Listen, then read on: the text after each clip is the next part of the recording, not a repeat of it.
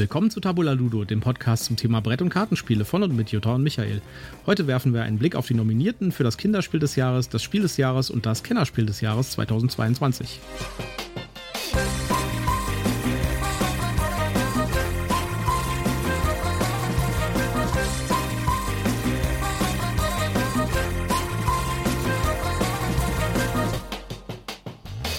Hallo und willkommen zur Tabula Ludo Folge Nummer um 10. Zehn Folgen haben wir schon. Ich rufe mal kurz das Funkhaus auf der anderen Seite des Rheins. Hallo, ist da das Funkhaus auf der anderen Seite des Rheins? Ja, hallo, hier ist das Funkhaus an der anderen Seite des Rheins. Wie geht's denn dir da drüben? Ja, wir sind nämlich heute nicht zusammen an einem Tisch ausnahmsweise, sondern äh, sitzen sozusagen in unterschiedlichen Seiten des Rheins und äh, reden über den Äther zusammen. Genau, wir machen quasi das, was ja ganz viele von uns schon seit zwei Jahren machen, nämlich wir arbeiten remote miteinander. Genau. Ja, jetzt haben wir schon zehn Folgen durch. Wow, also bald haben wir den Tag voll. Da kann man den ganzen Tag uns hören und 24 Stunden uns laufen lassen. Ja, und diesmal haben wir auch was ganz Besonderes, weil wir jedes Mal was ganz Besonderes haben. Genau. Wir wollen uns heute mal angucken, was denn da so zum Spiel des Jahres nominiert worden ist. Genau, wir nehmen hier jetzt am äh, Dienstagabend auf und ähm, gestern um 10.30 Uhr kam die Nominierung raus für das Spiel des Jahres.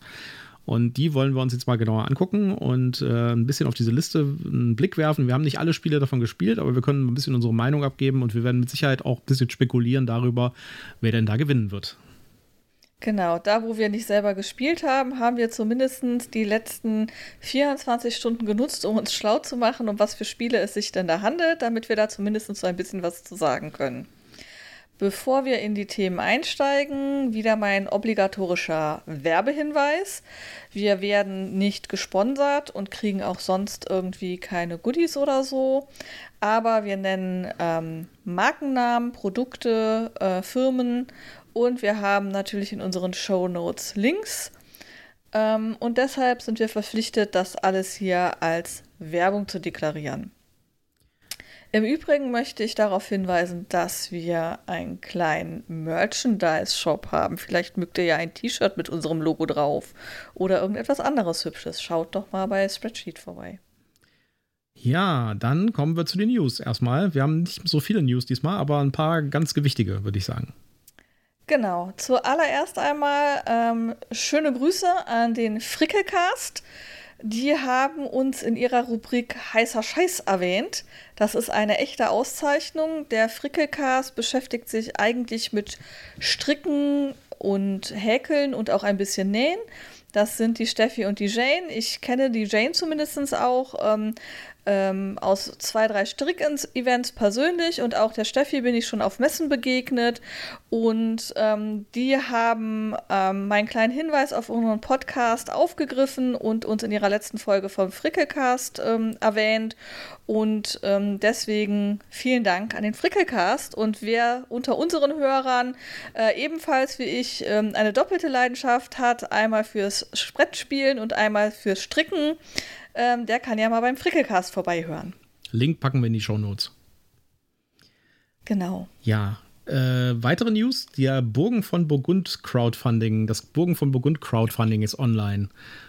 Warum ist das so was Besonderes? Weil es einfach ein besonderes Spiel ist. Ich glaube, das war eins meiner ersten Spiele, die ich, besitz, besitzt, die ich besessen habe. Das ist also schon echt alt und das äh, habe ich jetzt schon seit Jahren hier stehen. Das ist ein ganz tolles Spiel, aber es ist auch gleichzeitig ein Spiel, was ein bisschen vernachlässigt wurde, ehrlich gesagt. So also rein vom, äh, vom Design her und vom, äh, von der Produktion her. Da gab es also jahrelang nur diese uralte Version, die ein bisschen hässlich ist, sage ich jetzt mal. Und dann gab es irgendwann eine Neuauflage, die, äh, wo alle gesagt haben, oh, es gibt eine Neuauflage von Burgen von Burgund, das ist ein richtig gutes Spiel. Und dann kam die Neuauflage raus und die hat von der Grafik her nicht wirklich was geändert. Und jetzt hat sich äh, Awaken Realms dem Ganzen angenommen. Das sind die Leute, die unter anderem ähm, das Nemesis machen. Und die haben jetzt ein Crowdfunding gestartet für eine komplett neue Version von Burgen von Burgund. Und da kann man jetzt unterstützen. Es ist ein bisschen teuer, muss ich sagen, für, was, also für was, was da drin ist. Aber die haben das natürlich ein bisschen aufgepeppt, auch mit, mit Miniaturen und sowas. Da gibt es also verschiedene Optionen noch, die man da dazu tun kann. Aber es ist auf jeden Fall ein sehr interessanter Crowdfunder. Und wir packen da den Link auch mal, den Link auch mal in die Show Notes. Okay. Okay. Dann würde ich sagen, fangen wir mal an mit äh, der ersten Mit dem ersten Block, nämlich ich würde sagen, wir fangen mit den Kinderspielen an, oder? Ja, würde ich auch vorschlagen. Das Einzige, was wir jetzt vorher nicht besprochen haben, ist, arbeiten wir uns von hinten nach oben hoch, also erst Longlist und dann Shortlist, oder wie wollen wir es machen? Ich würde sagen, tatsächlich. Vielleicht erklärst du, Vielleicht erklärst du erstmal den Hörern, was äh, es mit Longlist und Shortlist auf sich hat. Genau. Für die, die es nicht kennen. Also, es gibt beim Spiel des Jahres, wer den Stream vielleicht geguckt hat am Montag, gibt es eine Shortlist, eine sogenannte Shortlist und eine sogenannte Longlist. Das haben sie vor ein paar Jahren geändert und äh, davor gab es halt eine Empfehlungsliste und eine Liste der Nominierten. Die äh, Empfehlungsliste ist quasi so eine Art Runner-up-Liste von Spielen, die da, die, die Spiel des Jahres ähm, äh, Vereinigung empfiehlt. Und die nominierten Liste, das sind drei Spiele, die dann tatsächlich nominiert werden. Eins von diesen drei Spielen wird dann das entsprechende Spiel des Jahres in dieser bestimmten Kategorie. Mittlerweile heißt das halt Shortlist und Longlist. Die Longlist enthält quasi alle Spiele, auch die drei Nominierten, und die Shortlist enthält nur die drei Nominierten. Deswegen war das am Montag auch für ein paar Leute im Chat ein bisschen verwirrend. Da war nicht so richtig klar. Die haben da jetzt irgendwie neun Spiele vorgestellt in der, in der Longlist. Sind denn jetzt die drei Nominierten da jetzt schon dabei oder sind da vielleicht andere, die da jetzt nominiert werden, also die Shortlist kommen? Nein, für die, für die Verkündung war es tatsächlich so, die Longlist, die ganz am Anfang präsentiert wurde, die hat alle Spiele enthalten, sowohl die auf der Empfehlungsliste als auch die drei Nominierten. Wir werden jetzt, würde ich sagen, ich würde, ich, also ich würde vorschlagen, wir fangen einfach mit den in der Empfehlungsliste an, also in der Longlist. Ja? Mhm. Und äh, machen dann am Ende, beziehungsweise wenn wir die Longlist durch haben, reden wir über die drei tatsächlich Nominierten. Da können wir uns dann vielleicht auch ein bisschen ja. mehr Zeit nehmen über die drei Nominierten. Und ich würde sagen, wir fangen mit den, äh, mit den Kinderspielen an. Ja, da bin ich absolut bei dir. Und jetzt habe ich mich hier ein bisschen verheddert. Wo war mein Dokument? Da.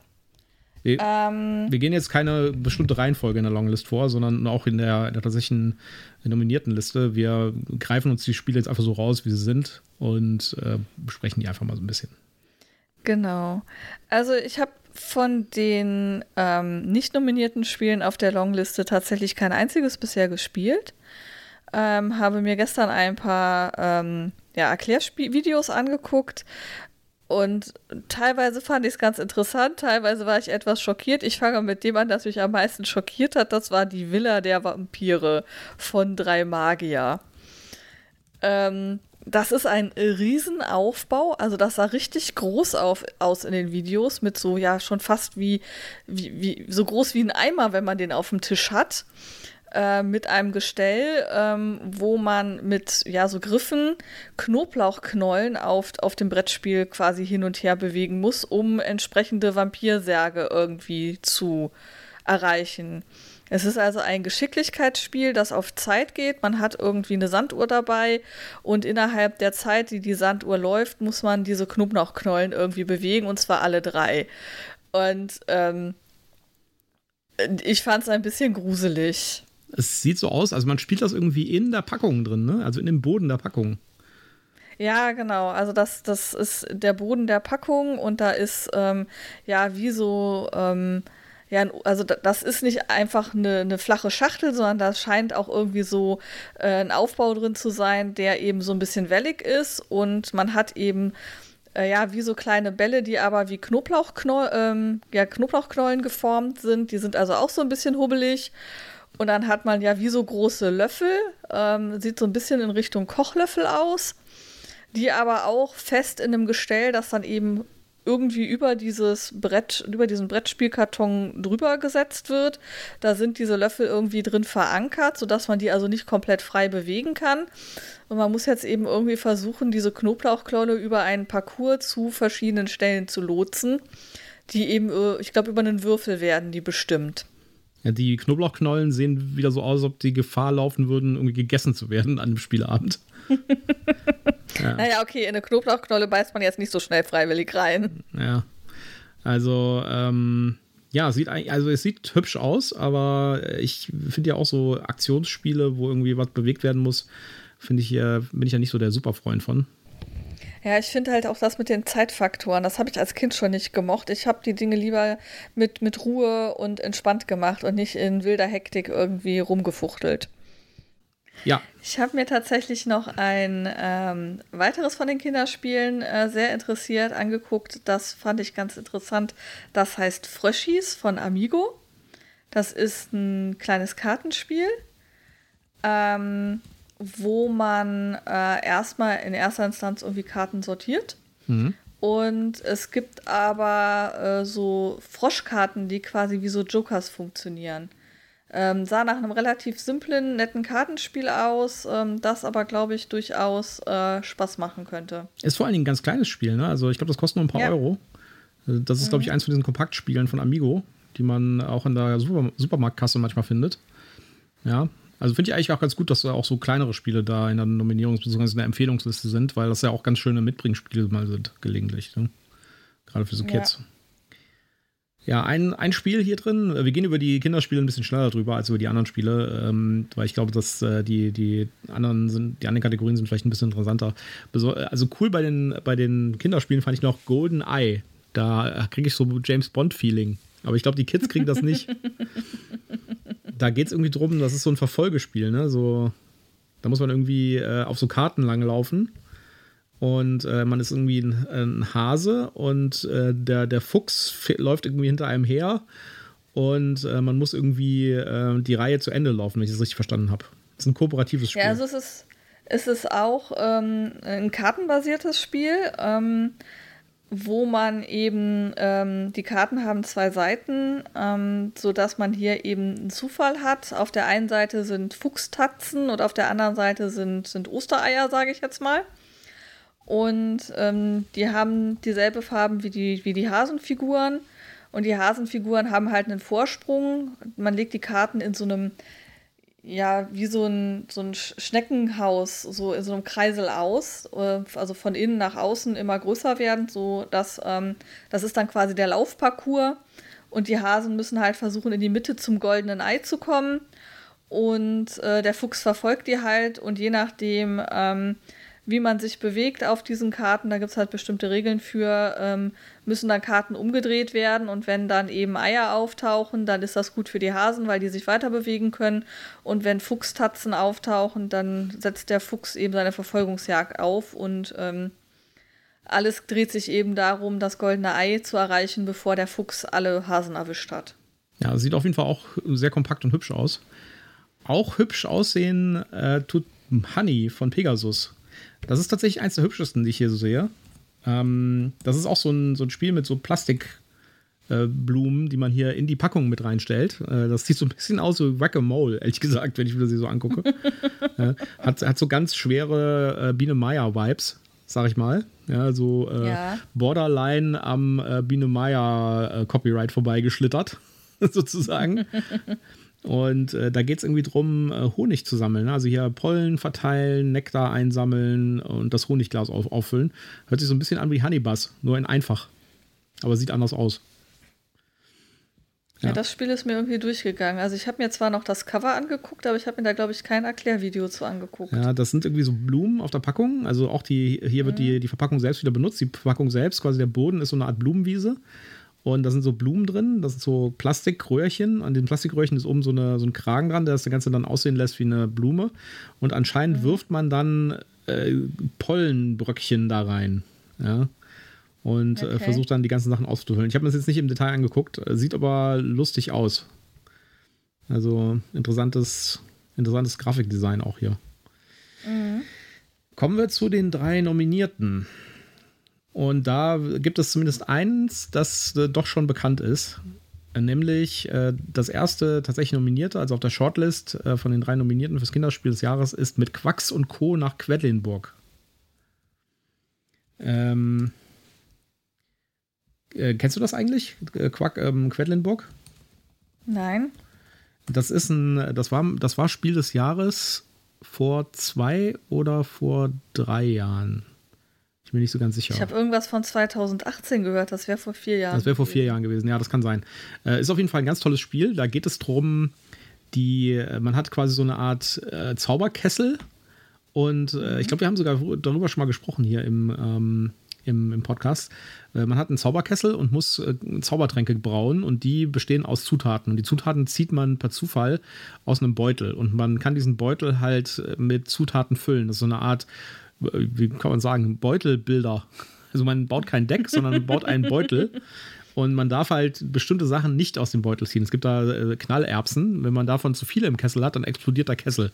Ist total lustig. Ja, ja, das hast du erzählt. Genau, ist total lustig, total schön. Kann man auch mit ganz kleinen Kindern spielen, weil die spielen dann quasi nur den Aspekt, zieh mal aus dem Beutel, aber bitte keine Knallerbsen. Und es äh, ist total süß, wenn die dann irgendwie sagen, oh, ich habe eine Knallerbse gezogen. Ja. Und äh, davon gibt es jetzt, ich meine, das ist jetzt kein schwieriges Spiel, das war, äh, hat Spiel des Jahres, glaube ich, gewonnen. Und äh, das, äh, das war schon ein Familienspiel deutlich. Und jetzt gibt es davon noch eine vereinfachte Version für Kinder speziell, nämlich mit Quacks und Co. nach Quedlinburg von Wolfgang Warsch. Und äh, mhm. das sieht aus wie so eine kartenbasierte Version davon. Also man hat hier Karten und man läuft hier auch wieder sowas, so, so einen Pfad entlang. Ich bin mir nicht sicher, wie groß, also ich sehe hier zum Beispiel keine Zaubertöpfe und keine, keine, keine Töpfchen, in denen man irgendwelche Sachen sammelt. Aber ich erkenne einige der Ikonografien wieder. Und äh, da bin ich mal gespannt. Ich glaube, das werde ich auf jeden Fall mal ins Auge fassen für zum Verschenken. Weil äh, das äh, Hauptspiel ist halt wirklich schön und äh, der Designer legt auch immer sehr viel Wert auf, ähm, auf schön ausbalancierte Mechanismen und auch, ähm, dass das Thema gut in, ins Mechanismus passt. Deswegen, das Spiel halte ich mal im Auge. Da ist auch ein schöner Einsatz dabei, sehe ich hier gerade, mit dem man irgendwelche Sachen ja, also kann. Ich habe mich ich habe mich da ein, ein bisschen mehr schlau gemacht. Also es geht um eine Art Wettrennen zum Kessel. Ah. Ähm, es gibt vier verschiedene Tiere ähm, und jedes dieser Tiere hat eine bestimmte Vorliebe, was es gerne ähm, fressen möchte. Und wenn du es gut fütterst, dann geht es schneller auf dem Pfad zum Kessel voran. Und wenn du halt die falschen Sachen zum Füttern hast, dann dauert es halt länger. Und es gibt, glaube ich, auch so eine Art Schlafkraut. Ähm, dann geht es halt ganz langsam voran. Und ähm, es geht halt ähm, auch so ein bisschen darum, wieder so Mechanismen, so Reihen zusammenzustellen, dass du eben durch den einen Effekt kriegst du dieses Obst und hier bekommst du das andere Obst oder Gemüse. Und ähm, alles zielt eben darauf ab, dein, dein Tier entsprechend zu füttern, damit es möglichst schnell den Berg hinauf zum, zum Kessel läuft. Und es gibt zwei Seiten auf dem Brett. Eine Seite hat weniger Felder, eine Seite hat mehr Felder. Also quasi eine lange und eine kurze Spielvariante. Und das, was du gesehen hast mit dem Einsatz, das ist tatsächlich ähm, der Original-Spielkarton. Ähm, wo halt die verschiedenen ähm, Tokens, die du zum Sammeln brauchst, äh, direkt sortiert sind. Und ähm, das Einzige, was in einer der Spielekritiken daran bemängelt wurde, ist, dass du den Karton halt nur liegend lagern kannst, weil ansonsten alles durcheinander purzelt. Hm, ja.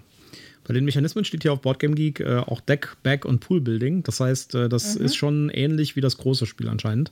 Und das ist auch ja, das, was ich gehört genau. habe. Also, dass das von, der, von den Mechaniken her sehr ähnlich ist wie das große, nur deutlich vereinfacht nochmal. Also es sah äh, sehr interessant aus, eben tatsächlich, dass man es mit Kindern spielen kann, aber trotzdem sich Erwachsene nicht total dabei langweilen. Mhm. Hat 7,9 Punkte bei Boardgame Geek. Also ist schon mhm. respektabel. Ja. Ist auch äh, mein persönlicher Favorit von den nominierten ja. Spielen. Wolfgang Warsch hat ja noch ein anderes Spiel hier in der, im Rennen, nämlich äh, auch schon clever. Da, das ist auch ein, ein Nachfolger oder eine kleinere Version von äh, dem ähm, Ganz schön clever. Ganz schön clever, genau. Da finde ich auch schon clever, natürlich auch einen tollen Namen. Ich hatte jetzt mhm. nur den mhm. englischen Namen im, äh, im Gedächtnis. That's pretty clever. Also, das hat jetzt noch gar keine Bewertung auf Boardgame Geek, aber ist auch eine vereinfachte Kinderversion von einem größeren Spiel, das auch äh, prämiert wurde. Also Wolfgang ja, Warsch ist hier größeres Spiel ist relativ. Also ganz schön clever ist halt auch ein, also es ist ein Roll and Write, mhm. ähm, wo du halt mit Zahlenwürfeln würfelst und äh, Dinge auf deinem Papier abträgst. Und äh, bei dem auch schon clever hast du eben nicht Zahlen, sondern du agierst mit Farben und Symbolen. Also du hast dann zum Beispiel Donuts oder Luftballons in bestimmten Farben und auf dem Blog ähm, hast du dann eben dieselben Symbole und da gibt es dann eben äh, gezielte Regeln, was du wie abstreichen darfst. Und ähm, ist also eine vereinfachte Variante. Von der, von der Größe her ist gleich, zwei Würfel, ein Block, aber ähm, es ist halt vereinfacht dadurch, dass du eben nicht mit Zahlen agierst und ähm, die Regeln ein bisschen einfacher sind und die Symbole was größer. Mhm. Aber ähm, es sah äh, super lustig aus. Also ich kann mir vorstellen, dass das richtig Laune macht, das mit Kids zu spielen. Und ähm, ja, also das hat mir durchaus auch gefallen. Glaube ich, hat gute Chancen. Es ja. ist auf jeden Fall nicht schlecht. Äh, ich sehe natürlich hier so ein Muster. Ne? Es sind zwei Spiele bei den Nominierten, die kleinere Versionen oder Kinderversionen von größeren Spielen sind. Ja. Das hatte übrigens beim Spiel des Jahres nicht, ge, ge, äh, hat nicht gefruchtet. Da ist nämlich was ähnliches in der Empfehlungsliste, aber da kommen wir gleich zu. Das letzte Spiel, das nominiert ist beim äh, Kinderspiel des Jahres, ist der Zauberberg. Oder Magic Mountain heißt die englische Version. Ja, fand ich nicht so dolle. Ja, ich Hast du dir das angeguckt? Nee, ich habe es mir nicht angeguckt. Äh, ich sehe also, nur die Bilder. Das, ja, also das Spiel lebt davon, dass ähm, du quasi wie so eine Rampe, wie so ein Berg hast im Grunde genommen, wo Kugeln runterrollen. Ja. Und ähm, du hast halt Zauberer, die den Berg rauf wollen und es gibt noch äh, drei oder vier böse Hexen, die auch den Berg hoch wollen und es geht halt darum, dass die Zauberer schneller als die Hexen den Berg hochkommen müssen. Und ähm, im Grunde genommen steuerst du das, wer weiterkommt, indem du eben eine Kugel ähm, oben ansetzt. Also die, nee, eigentlich müssen die nicht den Berg rauf, die müssen den Berg runter, wenn ich es mir genau überlege. Ähm, weil die stehen erst alle oben auf dem Berg und dann kommt die Kugel und stupst einen von den Zauberern an. Dann nimmst du den Zauberer, ähm, die Kugel hat eine bestimmte Farbe, also du hast die aus einem Säckchen gezogen. Ähm, dann hast du zum Beispiel die rote Kugel und das heißt, der Zauberer muss sehen, dass er zum nächsten freien roten Feld kommt. Und dann ist eben die Frage, ob er da schnell genug hinkommt, bevor die Kugel vorbei ist, weil dann könnte es sein, dass die Kugel ihn nochmal berührt und er dann nochmal zum nächsten roten Feld darf. Mhm. Oder aber die Kugel rollt halt weiter und wenn du Pech hast, bleibt die Kugel halt an einer Hexe hängen und dann darf die Hexe halt entsprechend weitergehen. Und es ist ein kooperatives Spiel, also alle spielen zusammen und können sich beraten, wo setze ich die Kugel an, welchen Zauberer bewege ich wie ähm, und dann geht es natürlich auch ein bisschen um Tempo, eben ähm, den Zauberer möglichst schnell bewegen, damit er möglichst nochmal eben ähm, berührt wird. Oder eben auch die Kugel so anzusetzen, dass sie möglichst keine Hexen danach berührt. Ähm, es klang für mich ein bisschen langweilig. Also ich kann mir ehrlich gesagt nicht vorstellen, dass da jetzt so super viel Spielspaß draus generiert wird. Aber vielleicht ist das nur äh, meine persönliche äh, Vorliebe und es gibt draußen Leute, die sowas richtig cool finden. Das sind doch leider so Spiele, die kann man nicht im Boardgame-Simulator spielen oder auf Tabletopia, weil die haben diese physischen Elemente drin, das äh, funktioniert einfach nicht. Die muss man tatsächlich in echt spielen. Vielleicht ja. kriegen wir das ja mal in echt zu sehen äh, auf das Spiel doch oder vielleicht auf dem Feencon auch von, der, von dem Aufbau her sieht das eigentlich schon ganz interessant aus. Also die Figuren hier sehen ganz knuffig aus. Was ich ein bisschen seltsam finde, ist dieser Mechanismus, mit dem dieser Berg quasi auf der Rampe gehalten wird. Das sieht mir so aus, als ob das irgendwie nach dem zweiten Spiel das Zeitliche segnet. Und das Ding ist ganz schön ja. groß. Also wenn ich hier die Fotos sehe, das ist echt äh, dieses relativ großes Teil, das man hier aufbaut. Mhm. Ja, für mich sah das aus, also ich weiß nicht, ob du aus äh, deiner Jugendzeit, Kinderzeit noch Dr. Bibber kennst. Das war mhm. ja auch so ein Riesenspielkarton. Ich würde vermuten, dass das ähnlich groß ist. Ja. Ja, die Grafik finde ich nicht so schön auch tatsächlich. Also äh, das Titelbild sieht ein bisschen, ja, bisschen. Ja, also ich war an dem Punkt raus, wo ich hörte, okay, Rampe, Kugeln laufen runter und ich soll meine Zauberer bewegen. Äh, da, war, da, da war ich dann schon raus. Ja. Okay, was ist denn dein Favorit von den Nominierten bei den Kindern spielen? Also ich würde tatsächlich auch, also ich glaube es, also ich glaube es wird nicht der Zauberberg. Ich bin mir nicht sicher bei den anderen beiden, auch deswegen, weil beide Vorbilder davon halt auch schon hoch prämiert sind. Mhm. Ich würde eher zu diesem Quacksspiel äh, tendieren, weil das einfach besser aussieht und auch ein größeres Spiel ist. Also das ist einfach äh, ein bisschen wertiger, was man in der Hand hat und so. Äh, das spielt nicht unbedingt eine Rolle beim, bei dem Spiel des Jahres, aber ich habe so das Gefühl, dass es eher das wird. Aber ich bin bei dem Kinderspielen auch nicht so wirklich der Experte da, muss ich sagen. Ich habe keins dieser Spiele gespielt. So richtig kompetent dazu sagen kann ich eigentlich nichts. Ich tue hier ein bisschen rumstochern. ja, also ich habe ja schon gesagt, mein persönlicher Favorit ist auf jeden Fall Quacks und Co. nach Quedlinburg. Mit Quacks und Co. nach Quedlinburg. Mhm. Ähm, ich muss aber sagen, dieses auch schon clever hat schon Charme. Also das wird bei mir auf jeden Fall äh, in das Geschenkekistchen wandern, äh, wenn man mal äh, eben so an äh, jüngere Kinder so Geschenke machen möchte, die eben noch nicht lesen und schreiben können, ist das, glaube ich, ähm, weißt du, so Vorschulkinder oder so ist das bestimmt ein geiles Geschenk. Ja. Kommen wir zu den Spiel des Jahres. Äh, das heißt, jetzt wird es ernst. Danach haben wir noch den Kennerspiel des Jahres, aber hier beim Spiel des Jahres, da haben wir auch ein paar tolle Sachen dabei. Fangen wir doch an mit Track 12. Davon weiß ich nichts, außer dass ich die Packung gesehen habe. aber es sieht schön aus und das Thema spricht mich auch an. Ich, ähm, ich habe mich tatsächlich gestern Nacht noch dazu informiert. Und das erste, was ich gesehen habe, habe ich gedacht, oh Gott, das sieht lame aus. Ähm, also es ist ein Roll and Write, mhm. Ähm, wo du zwei Würfel hast und einen Block und es geht darum, den legendären Track 12 am Himalaya hochzukommen. Ähm, und zwar hast du ähm, eine Zahl von Kreisen, die quasi ähm, gefüllt werden müssen. Ähm, und du würfelst deine zwei Würfel und jetzt äh, gibst du nicht einfach die Zahlen äh, in die Felder ein, sondern ähm, du versuchst ähm, äh, so Reihen zu, und Flächen zu bilden. Also entweder eben so eine Straße, 1, 2, 3, 4, 5, 6, 7, 8, 9, 10, sage ich gleich mal dazu, ich erkläre gleich warum.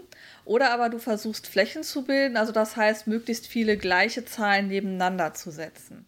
Jetzt hast du aber die Möglichkeit zu sagen, okay, ich nehme entweder ähm, die niedrigere von den beiden Zahlen, ich nehme die höhere von den beiden Zahlen, ich addiere die beiden Zahlen, ich subtrahiere die beiden Zahlen oder ich multipliziere die beiden Zahlen. Aber jede dieser, ähm, dieser Aktionen darf ich halt nur viermal insgesamt benutzen. Das heißt, ich muss mir sehr genau überlegen, okay, was habe ich hier gewürfelt und will ich jetzt hier mal einen Multiplikator meinen ersten einsetzen? Oder will ich hier vielleicht nur addieren oder nehme ich einfach nur eine von den beiden Zahlen und habe dann so ein kleines ähm, äh, 4x5-Feld mit den, ähm, äh, den mathematischen Symbolen vorne, wo ich dann abtragen muss, was ich davon schon verwendet habe. Und genau, es mhm. waren 19 Felder auf dem Plan und ähm, du hast 20 Zeichen, also du bist wirklich limitiert in der Auswahl. Das klingt im ersten Moment erstmal so ein bisschen, hm, naja, ich weiß nicht. Ähm, jetzt äh, habe ich aber dann noch ein zweites Video dazu gesehen und der war erstens war der wesentlich begeisterter von dem Spiel als das erste Video, das ich geguckt habe, die Leute, die das vorgestellt haben. Ähm, und zum anderen hat er noch mal so ein bisschen genauer erklärt, also du hast nicht nur einen Block, sondern es gibt verschiedene Blöcke. Und es gibt noch so einen Spannungsfaktor, weil ähm, es gibt da äh, verschlossene Umschläge noch in dem Karton.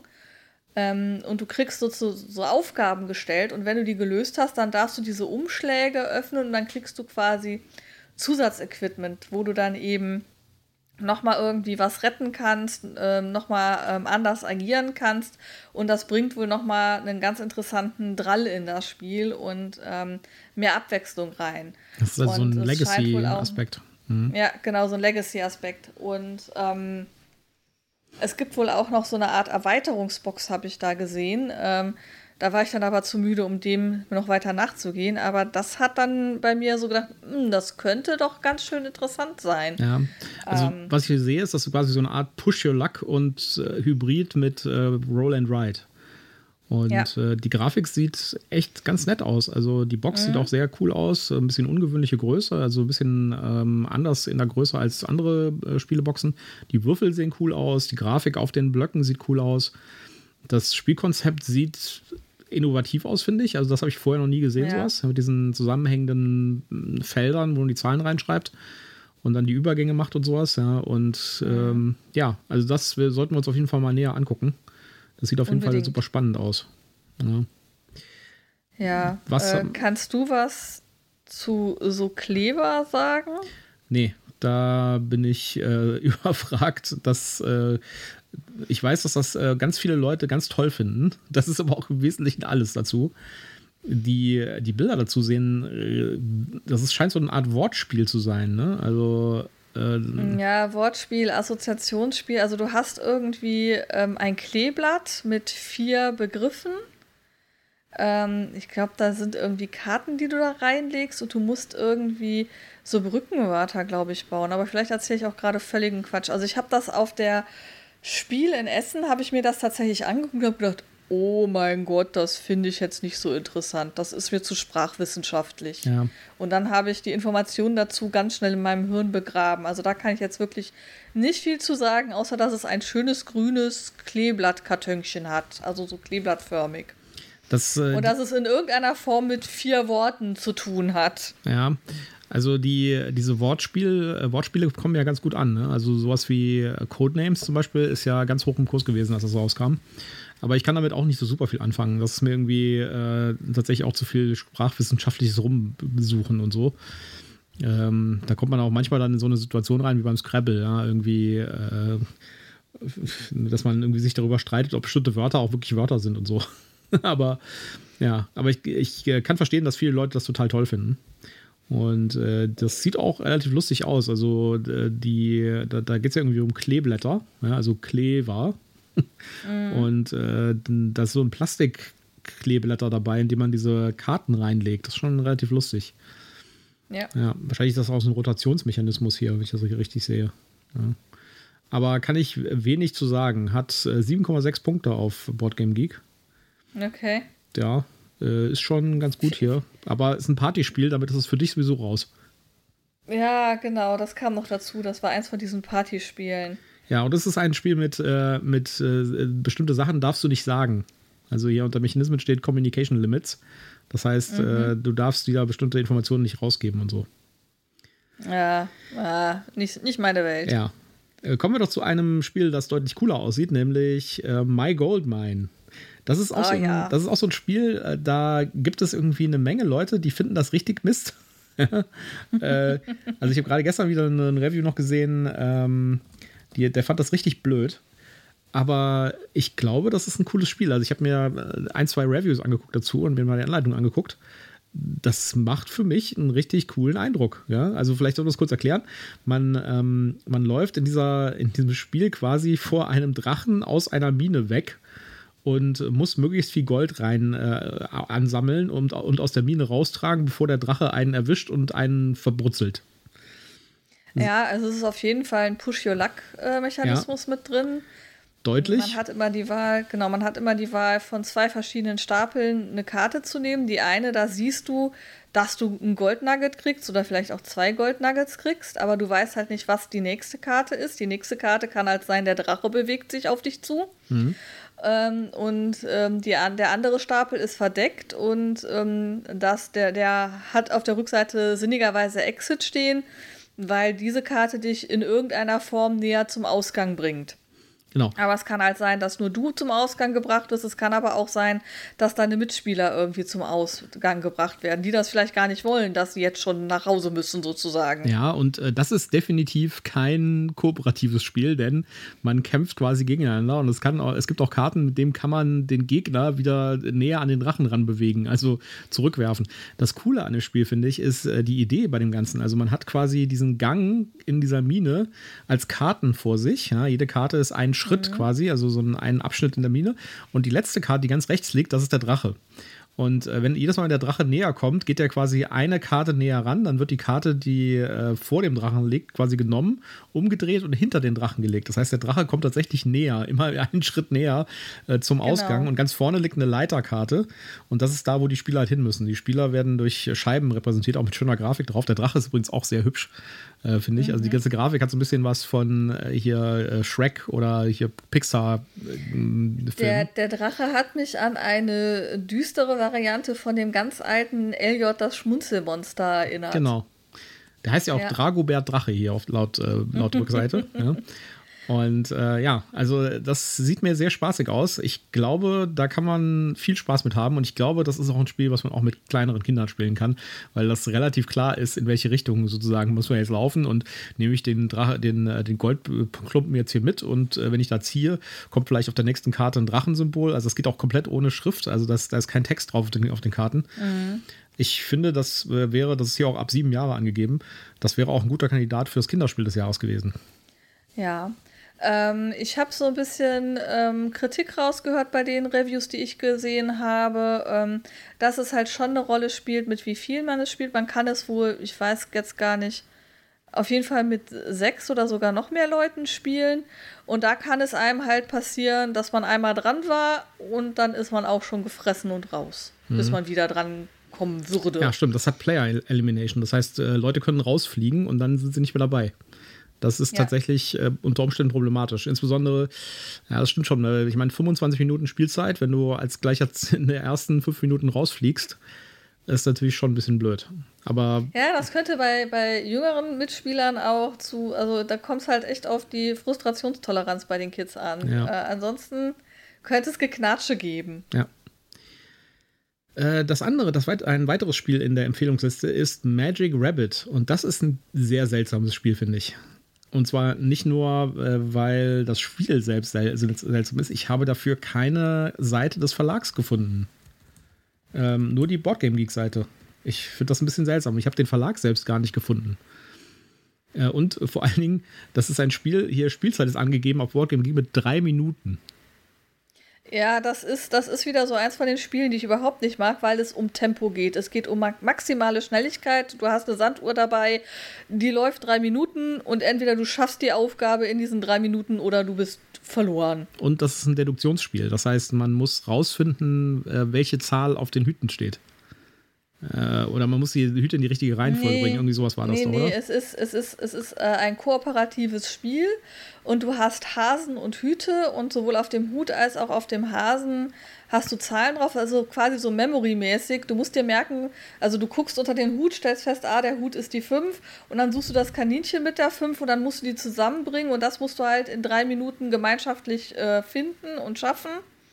Ich weiß jetzt nicht, ob man dabei reden darf, aber ähm, es klingt nach einem sehr hektischen und sehr stressigen Spiel für mich. Ja. Mag ich nicht. So wie dieses, äh, was haben wir da gespielt mit den Kids? Äh, das mit den. Geistesblitz. Geistesblitz. Da, das werden wir übrigens, da haben wir ein sehr schönes Review noch aufgenommen für, äh, mit meiner Nichte.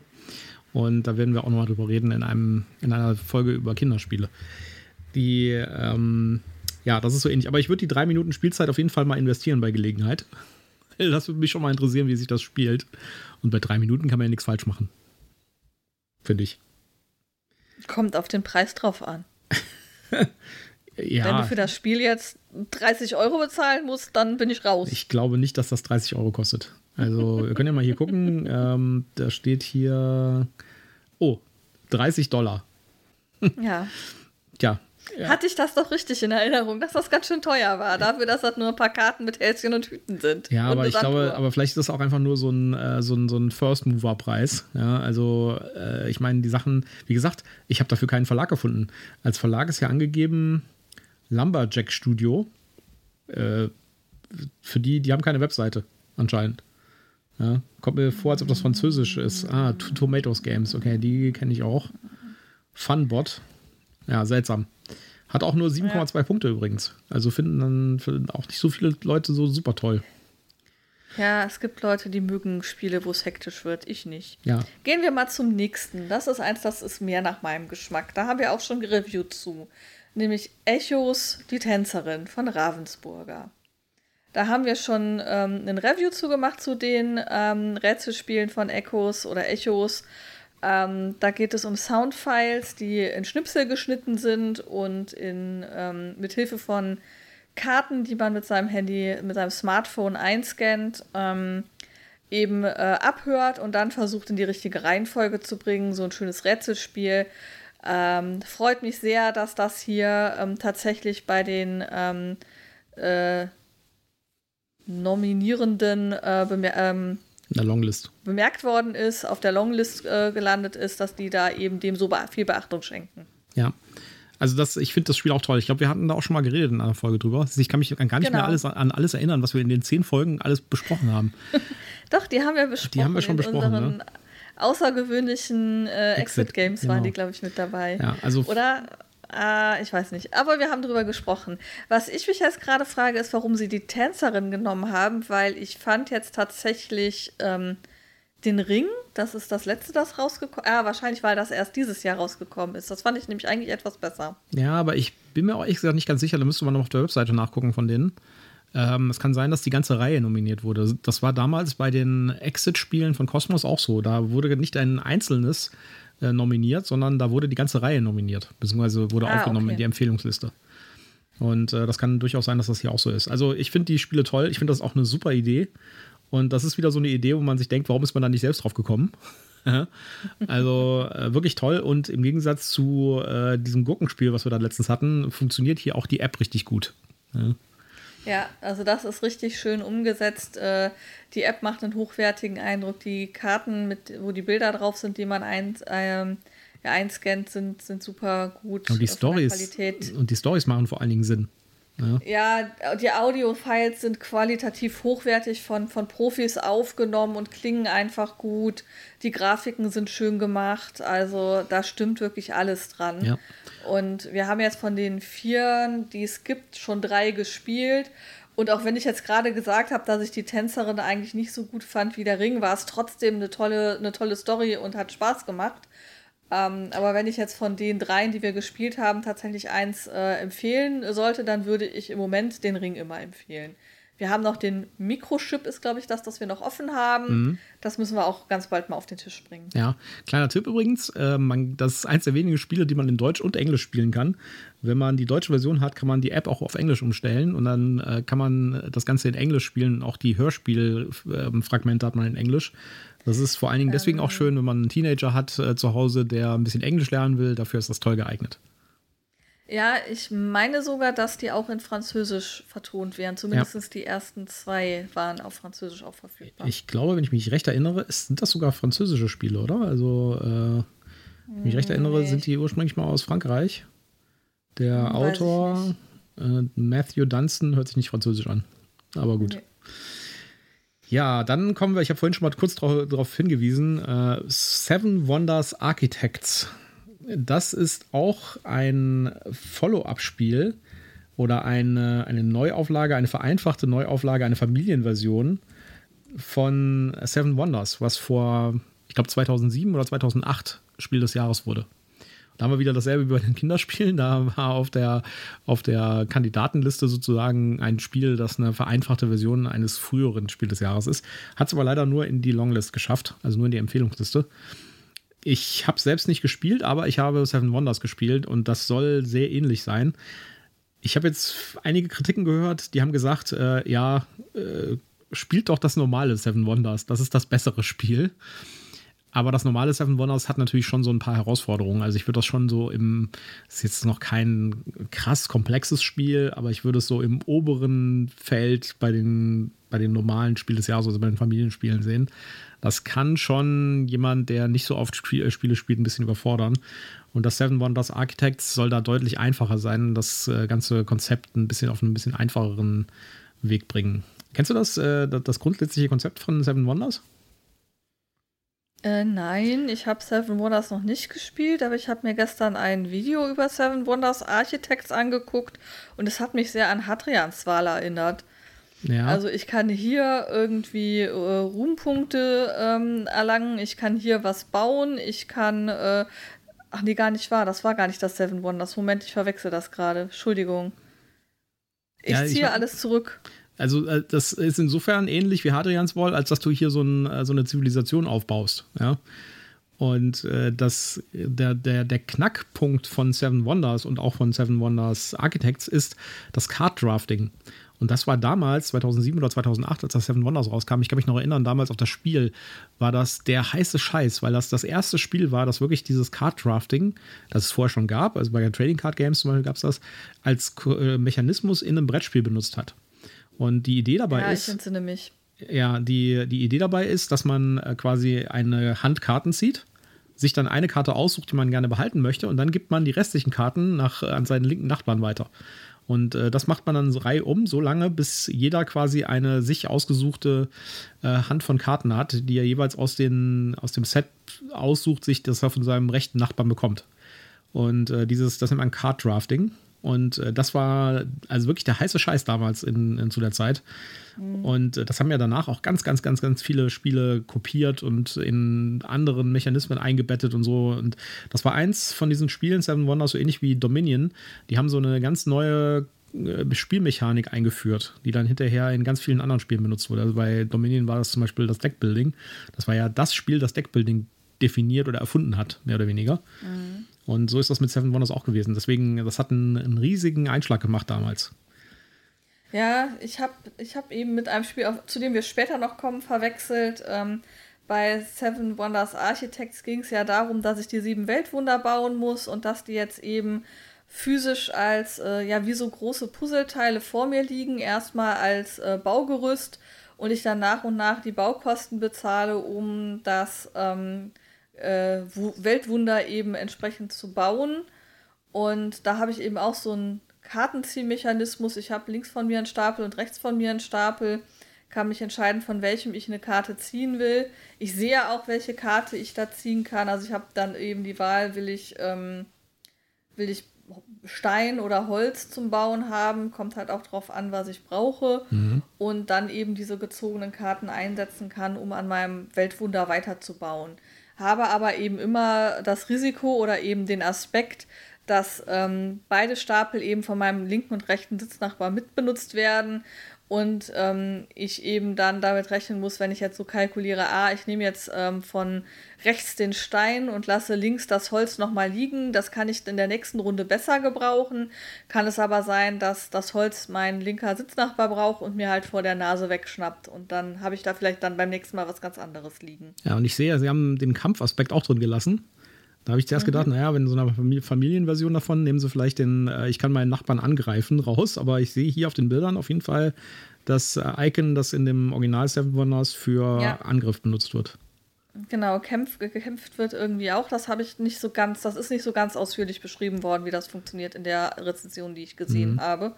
Ähm, aber das gibt es noch und ähm, Genau, am Ende wird halt gezählt, ähm, wenn der Erste sein Weltwunder fertig hat, wird halt gezählt ähm, die Punkte, die er für sein Weltwunder bekommt, beziehungsweise die, die noch unfertig sind, für die Teile, die schon gebaut sind und dann eben die äh, erfolgreichen Kämpfe, da gibt es Punkte für und es gibt noch ein paar andere Aspekte, wo man Punkte für kriegt, sodass man eben sein Weltwunder fertig haben kann, aber trotzdem punktemäßig dann verloren hat. Ja.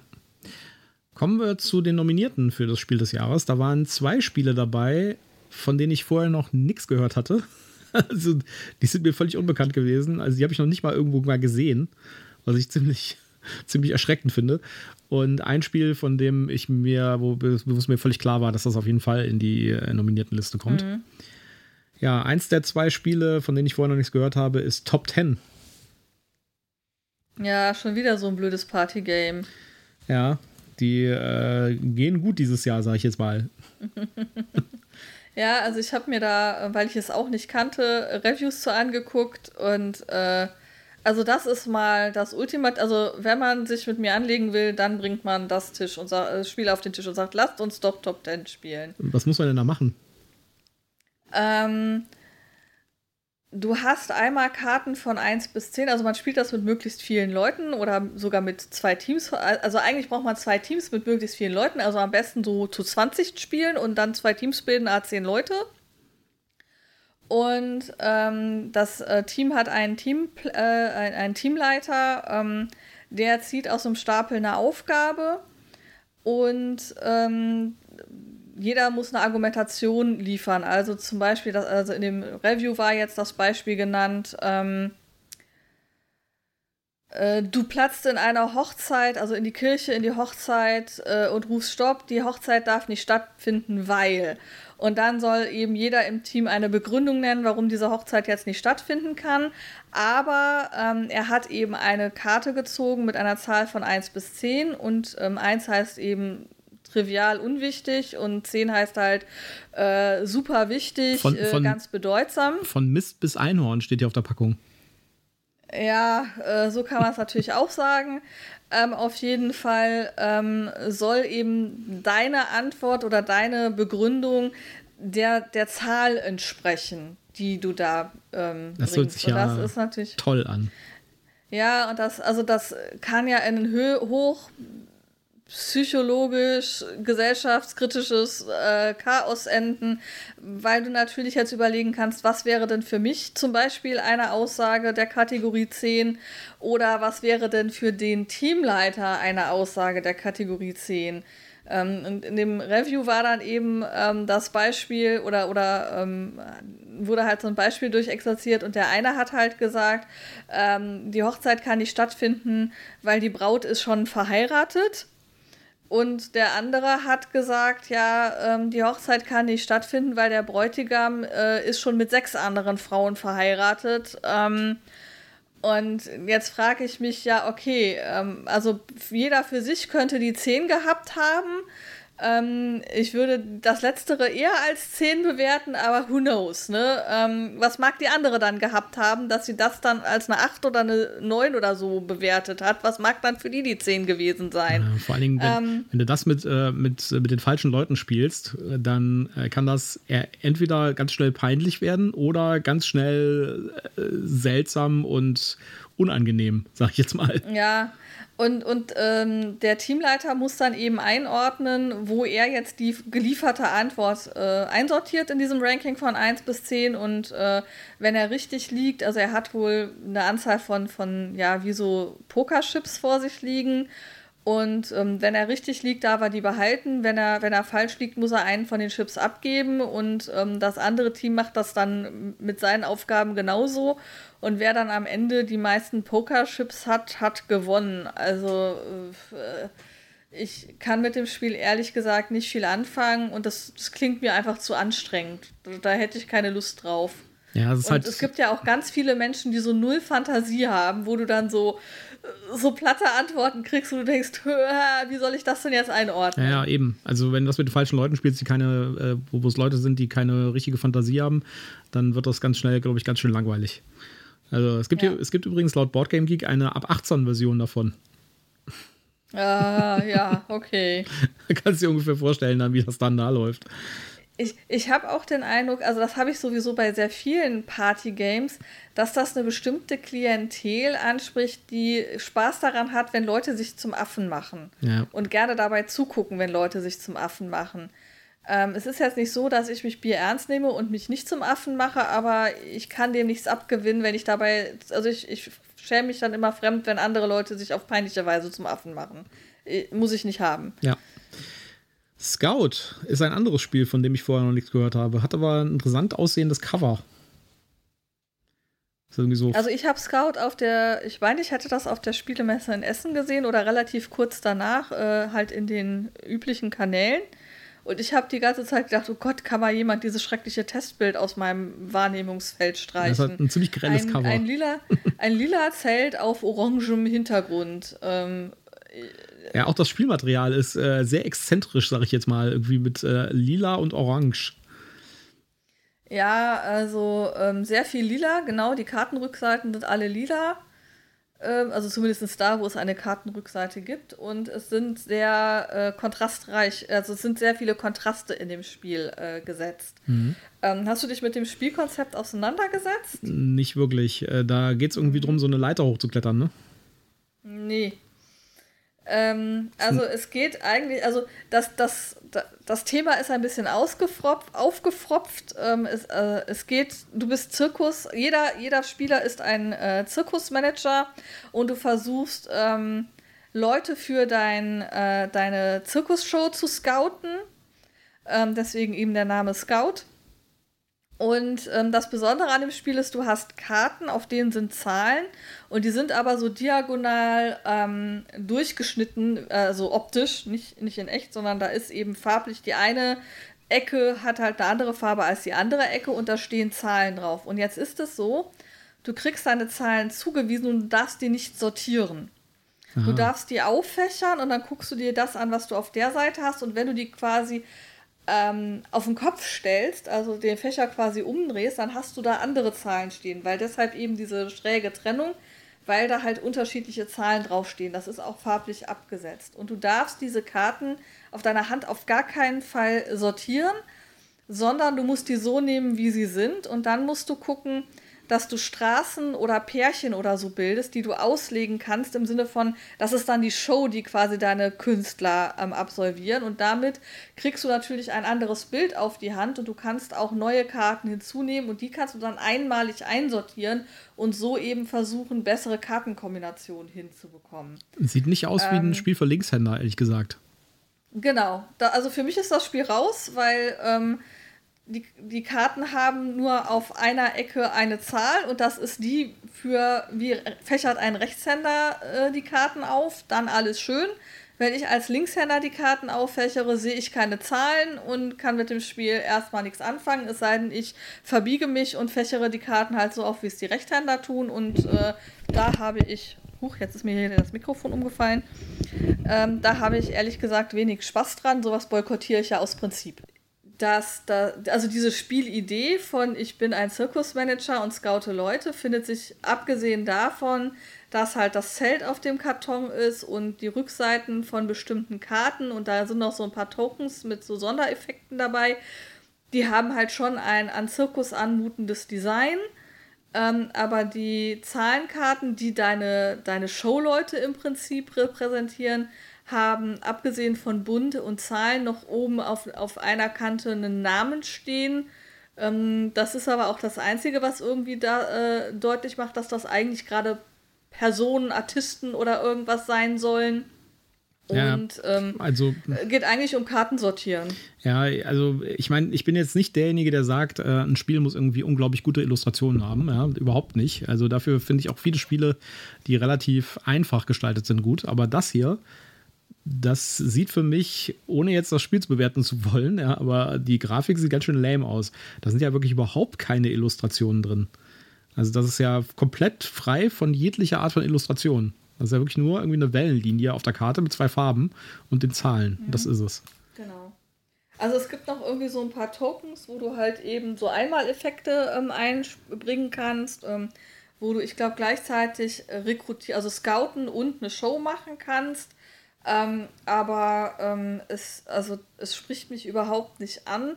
Dieses Thema äh, Karten sortieren und ausspielen könnte unter Umständen einen gewissen Reiz ausmachen, aber ist auch nicht so groß, dass ich jetzt sage, hm, muss ich unbedingt ausprobieren. Und wie gesagt, mit dem Thema nicht Linkshänder tauglich ist das Spiel für mich quasi auf die rote Liste gesetzt. Ja. Kommt, kommt nicht ins Haus. Äh, Werde ich auch nicht spielen. Ja, also ich würde es gerne mal ausprobieren, aber vielleicht gibt es ja das mal irgendwo auf einer Messe oder so. Ja. Ähm, und du brauchst auf jeden Fall drei oder mehr Leute. Du kannst es nicht zu zweit spielen. Ja, äh, ich meine immer noch besser als bei Top Ten, da brauchst du vier Leute mindestens. ja. ja, das macht ja auch sonst überhaupt gar keinen Sinn. Das ist halt ein Partyspiel. Ja. So, jetzt kommen wir zu dem äh, Spiel, wo ich relativ sicher bin, dass das gewinnen wird. Nämlich äh, Cascadia. Was ja ganz, ganz viele Lorbeeren auch schon im Vorfeld bekommen hat. Ja. Und äh, ich muss sagen, das ist auch, äh, also ich meine, ich will ja hier nicht lästern, ja, aber das ist das einzige, das einzige Spiel hier in der Kategorie bei den Nominierten, wo ich sagen würde, das ist so ein traditionelles Brettspiel. Ja, da äh, da geht es um, äh, um das Bauen oder das, das Auslegen einer Landschaft. Ja, also man hat so Hexfelder vor sich, ja. Und ähm, es gibt dazu noch Scheiben mit, mit, äh, mit äh, Tieren drauf.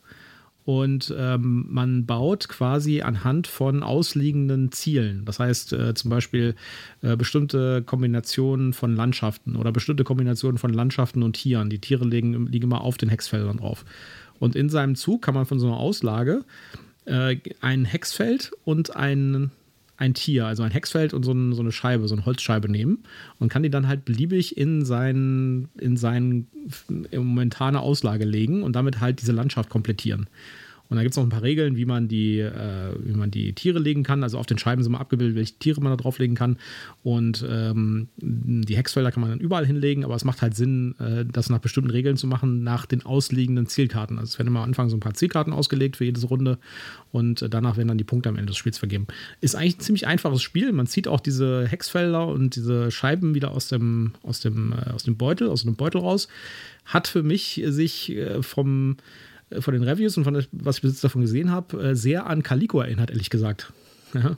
Ist ja auch von denselben Machern. Ach, echt? Ja. Ah, das ist mir gar nicht aufgefallen. Ich dachte so, hey, das ist wie Calico. Ja? Nur nicht mit Katzen, was natürlich ein tierischer Nachteil ist, finde ich.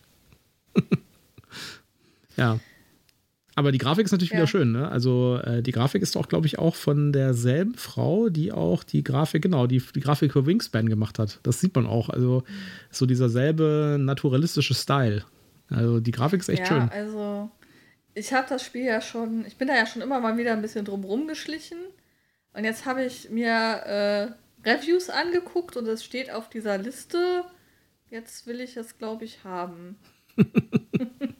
Ja. Also ich finde schon, dass das richtig cool aussieht und was hermacht. Ist auch bei Boardgame Geek äh, echt weit oben. 8,1 Punkte bei den abstrakten Spielen Platz 1 und bei den Familienspielen auf Platz 8. Das ist schon ja. echt krass, ja. Und wie da, gesagt. Da ja, ja?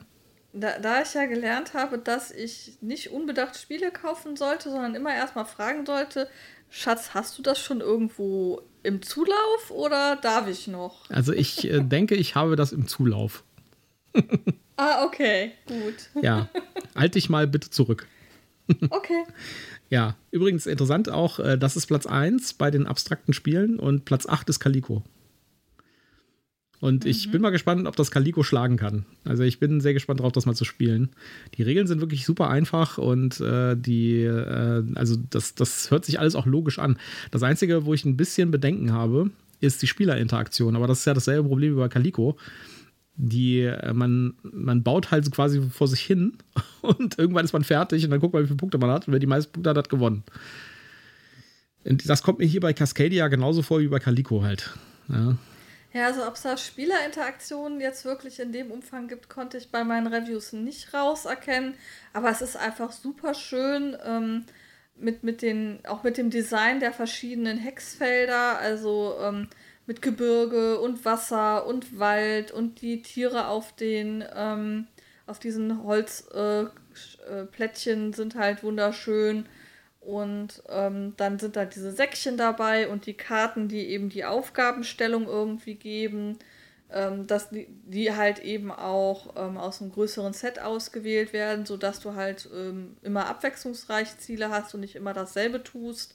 Das ist ja auch bei Calico schon so ein bisschen gewesen, dass du halt nicht immer die gleichen Vorgaben hast, sondern dass du da durchaus Varianz reinbringen kannst. Ja, wobei ich hier bei ähm, Cascadia das, das Gefühl. Wobei ich bei Cascadia hier das Gefühl habe, dass es da noch ein bisschen mehr Flexibilität gibt bei den Zielen. Weil ja, du in diesen. Zielkarten halt äh, deutlich mehr Varianzen drin hast als bei Calico mit diesen Plättchen.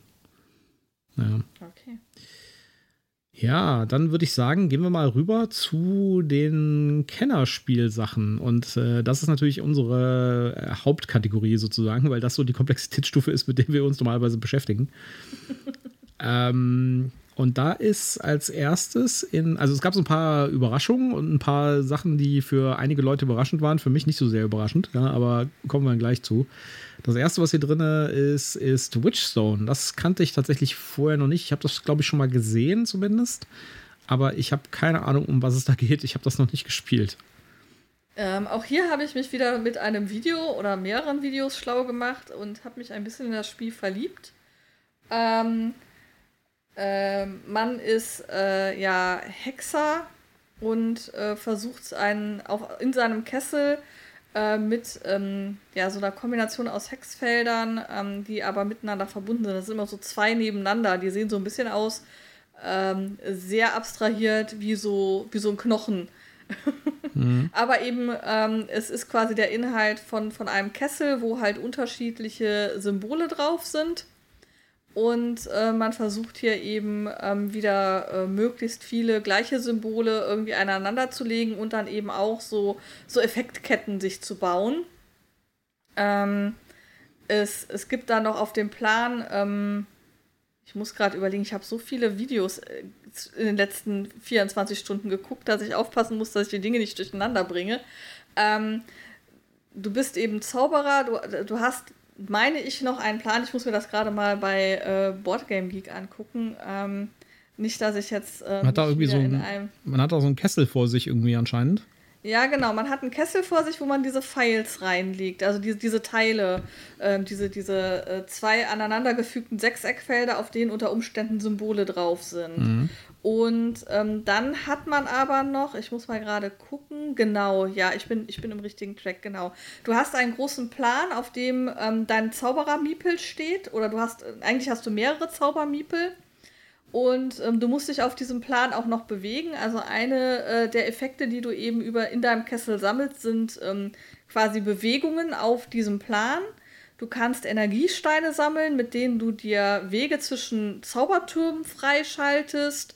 Ähm, du kannst noch in die Bibliothek gehen und da Rezepte für Zaubertränke irgendwie holen. Also du hast ganz viele verschiedene Möglichkeiten, hier wieder irgendwie äh, Punkte zu optimieren und Sachen zu sammeln und ähm, Schriftrollen irgendwie zu ergattern und ähm, es ist äh, es ist super, ich will es haben. das habe ich übrigens nicht im Zulauf. Okay. ja. Ähm, Dann weiß ich, was ich nachher tue. also die Grafik spricht mich ehrlich gesagt nicht so sehr an.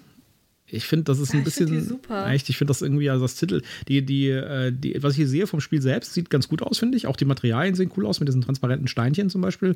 Ja, Und okay, die, das Titelbild ist so ein bisschen grenzwertig. Ja, das, das, das ist ein bisschen zu irgendwie so eine Mischung aus Oldschool und überladen, finde ich. Sieht so ein bisschen aus wie so ein, wie so ein alter Fantasy-Roman, so aus den 60ern, 70ern. Ja, ja, das, das, die, die Analogie stimmt, genau. Es ja. sieht so ein bisschen aus wie so ein alter, kitschiger äh, Fantasy-Roman. Also ja. ich würde, wenn das, wenn das im Regal stehen würde, würde ich das ehrlich gesagt, äh, also das würde mich nicht ansprechen. Ja. Nee, also ich habe, als ich sagte, mich spricht das total an, habe ich wirklich das Brett und die, die kleinen Miepel, die wie so kleine Zauberer aussehen und mhm. diese ganzen bunten Kristalle, die habe ich gemeint. Ich habe nicht das Cover gemeint. Das Cover ist tatsächlich uiuiui nicht so gut. Was ich ein bisschen bedenklich finde, ist hier die, äh, dass man hier verdeckte Ressourcen hat. Das heißt, es gibt für jeden äh, Spieler so einen Spielerschirm. Das finde ich ja meistens nicht so dolle, ehrlich gesagt. Also, aber muss mal gucken. Ne? Ich meine, das, das Spiel hat eine gute Bewertung auf Boardgame Geek. Und äh, dann sollten ja. wir es auf. Also, ich meine, du wirst es dir wahrscheinlich sowieso holen, also werden wir das ausprobieren. mhm.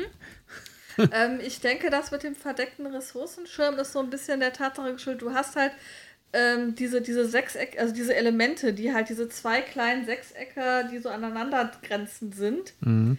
ähm, die kannst du halt nicht wie Karten auf der Hand halten, um ähm, sie nur für dich zu sehen. Du, du, die müssen abgelegt werden der Gegner soll aber nicht unbedingt sehen. Das ist quasi wie wenn du Karten auf der Hand hältst. Die sieht dein Gegner ja auch nicht. Und dafür brauchst du den Schirm, um die quasi vor neugierigen Blicken abzuschirmen, damit du die Information, was da drauf ist und welche Elemente du hast, für dich behalten kannst. Und eben, ähm, also für mich ist das quasi die Notlösung, weil es halt keine Karten sind, die ich auf meiner Hand halte, habe ich jetzt halt diesen kleinen Sichtschirm, ähm, damit mir niemand in meine, meine ähm, ja, ähm, Kessel Elemente gucken kann. Mhm.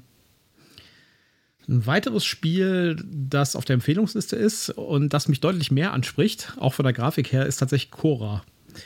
Äh, da gibt es auch sehr viele unterschiedliche Meinungen zu. Also, äh, wenn man mal ein bisschen rumhört, es gibt Leute, die lieben das und es gibt Leute, die hassen das. Und ich kann mich noch erinnern, wenn du dich vielleicht noch erinnerst, äh, am letzten Tag der Spiel, bei der letzten, stand ich da quasi davor und wusste nicht genau, ob ich das nicht mitnehmen soll. Damals habe ich noch gedacht, ähm, ja, Yellow, die sind ja jetzt auch bekannt für grafisch super geniale Spiele, also grafisch richtig schön, aber Spielinhalt eher so mittelmäßig und äh, deswegen habe ich am Ende dann dagegen entschieden. Gut, im Endeffekt war es eigentlich ganz gut, weil mittlerweile kriegt man das deutlich günstiger, aber äh, das hat mich damals schon angesprochen von der Grafik her. Ist ein Zivilisationsspiel und äh, viele Leute sagen, das wäre Excel das Spiel mit ganz vielen, genau. ganz vielen Leisten und Zahlen und so weiter. Das war das Spiel, wo ich mich eben vertan habe, ähm, wo ich gesagt habe, das erinnert mich sehr an Hadrian 2, weil ich da eben auch so zig Ecken habe, an denen ich Punkte sammeln kann und hier optimieren und da irgendwie eine Effektkette auslösen.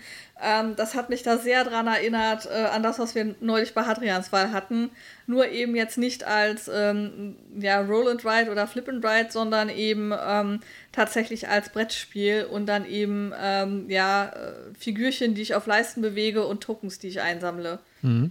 Hat respektable 7,5 Punkte auf Boardgame Geek und äh, hat eigentlich auch die Mechanismen, die ich gut finde. Also hier Dice Rolling, Investment, mhm. ähm, man muss irgendwie auf den Leisten vorankommen und so. Äh, und wie gesagt, die Grafik spricht mich total an. Dieses äh, leicht angegilbte, ähm, historisch äh, antike Design finde ich ja irgendwie sehr ansprechend. Auch das Titelbild ja, finde ich auch schön. Bist auch, ich glaube, du bist auch im alten Griechenland unterwegs und entscheidest dich dafür, eine griechische Stadt zu sein. Ja. Und ähm, also das war schon vieles sehr schön und sehr ansprechend ich habe das Alleinstellungsmerkmal nicht so richtig erkannt. Also ich, also ich habe halt vieles, so wie gesagt, Hadrians Wall hat mich erinnert, äh, auch so das ein oder andere Zivilisationsspiel, das wir schon gespielt haben. Das, das war alles, habe ich so gedacht, hm, das ist dem alles sehr ähnlich. Ich weiß gerade nicht, also außer dass es ein schönes Design hat und mich Griechenland und griechische Themen ja sowieso immer so ein bisschen für sich einnehmen. Ähm, habe ich noch nicht so richtig dieses Alleinstellungsmerkmal gefunden. Aber ich würde mich auf gar keinen Fall verwehren, das zu spielen, wenn es irgendwo auf den Tisch kommt. Ja, ich finde auch, also das Material sieht echt gut aus. Die haben äh, hier die Spielertableaus, sind äh, so Double-Layer-Tableaus mit so Ausstanzungen für mhm. die Spielsteine. Und die passen dann halt auch genau rein. Da gibt es so einen Spielstein, der sieht aus wie so eine äh, griechische Säule. Und da ist halt auch genau so diese Form ausgestanzt in dieser, in dieser, in dieser, äh, in dieser Leiste, wo man dann diese Steine reinstecken kann. Ja, ist schon toll. Und äh, die Würfel sehen auch schön aus, die Karten sehen schön aus und so. Ist übrigens ein Remake, das Spiel, von einem 2017 erschienenen Indie-Spiel, das einen sehr äh, sperrigen Namen hatte, nämlich Improvement of the Polis. Ja. Okay.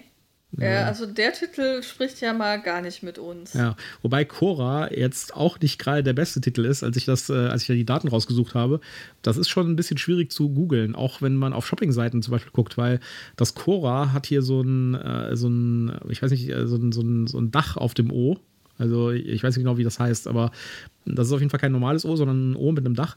Und in manchen Shops ist es korrekt mit diesem Namen geliefert, äh, gelistet. Und wenn man nach Cora sucht, nur mit einem normalen O, dann findet man das nicht. Also das war Also ich habe nur rudimentäres Französisch gehabt, aber ich glaube, es ist ein Axongraph. Keine Ahnung. Ich glaube, das sind die einen, also die entweder aufsteigend oder absteigendes. Ach so, ja, Axongu, Axongraph. Aber ich, wie gesagt, Ahnung. das Dach halt. Ich war ganz schlecht in äh, Französisch. Ich habe nur genauso viel Französisch gemacht, wie ich brauchte, um ein Abitur zu kriegen. Ich habe ja Französisch gar nicht im Abitur gehabt. Ich habe das ja als Sitzschein im äh, Studium gemacht. Ah. Gut, so, so einen Quatsch haben wir im Studium nicht gemacht bei uns. ja, ich, also ich, es gab so zwei, drei Sachen, da musste man, äh, die musste man noch zusätzlich machen. Und ich sage, okay, Fremdsprachen sind nie verkehrt. Und da ich äh, in der Schule an Französisch erfolgreich vorbeigekommen bin, habe ich gedacht, komm, so ein paar Brocken Französisch können nicht schaden. Ja, Kommen wir mal zum nächsten Spiel, oder? Genau, und das war das, wo sich viele Leute geärgert haben. Und zwar nicht über das Spiel, sondern dass es nicht in die nominierten Liste geschafft hat, nämlich äh, Arche Nova. Wir hatten das ja gerade vorgestern äh, am Sonntag, ne? Am, am Sonntag, Sonntag, hatten wir es auf dem, genau, ja, hatten wir es auf dem Tisch.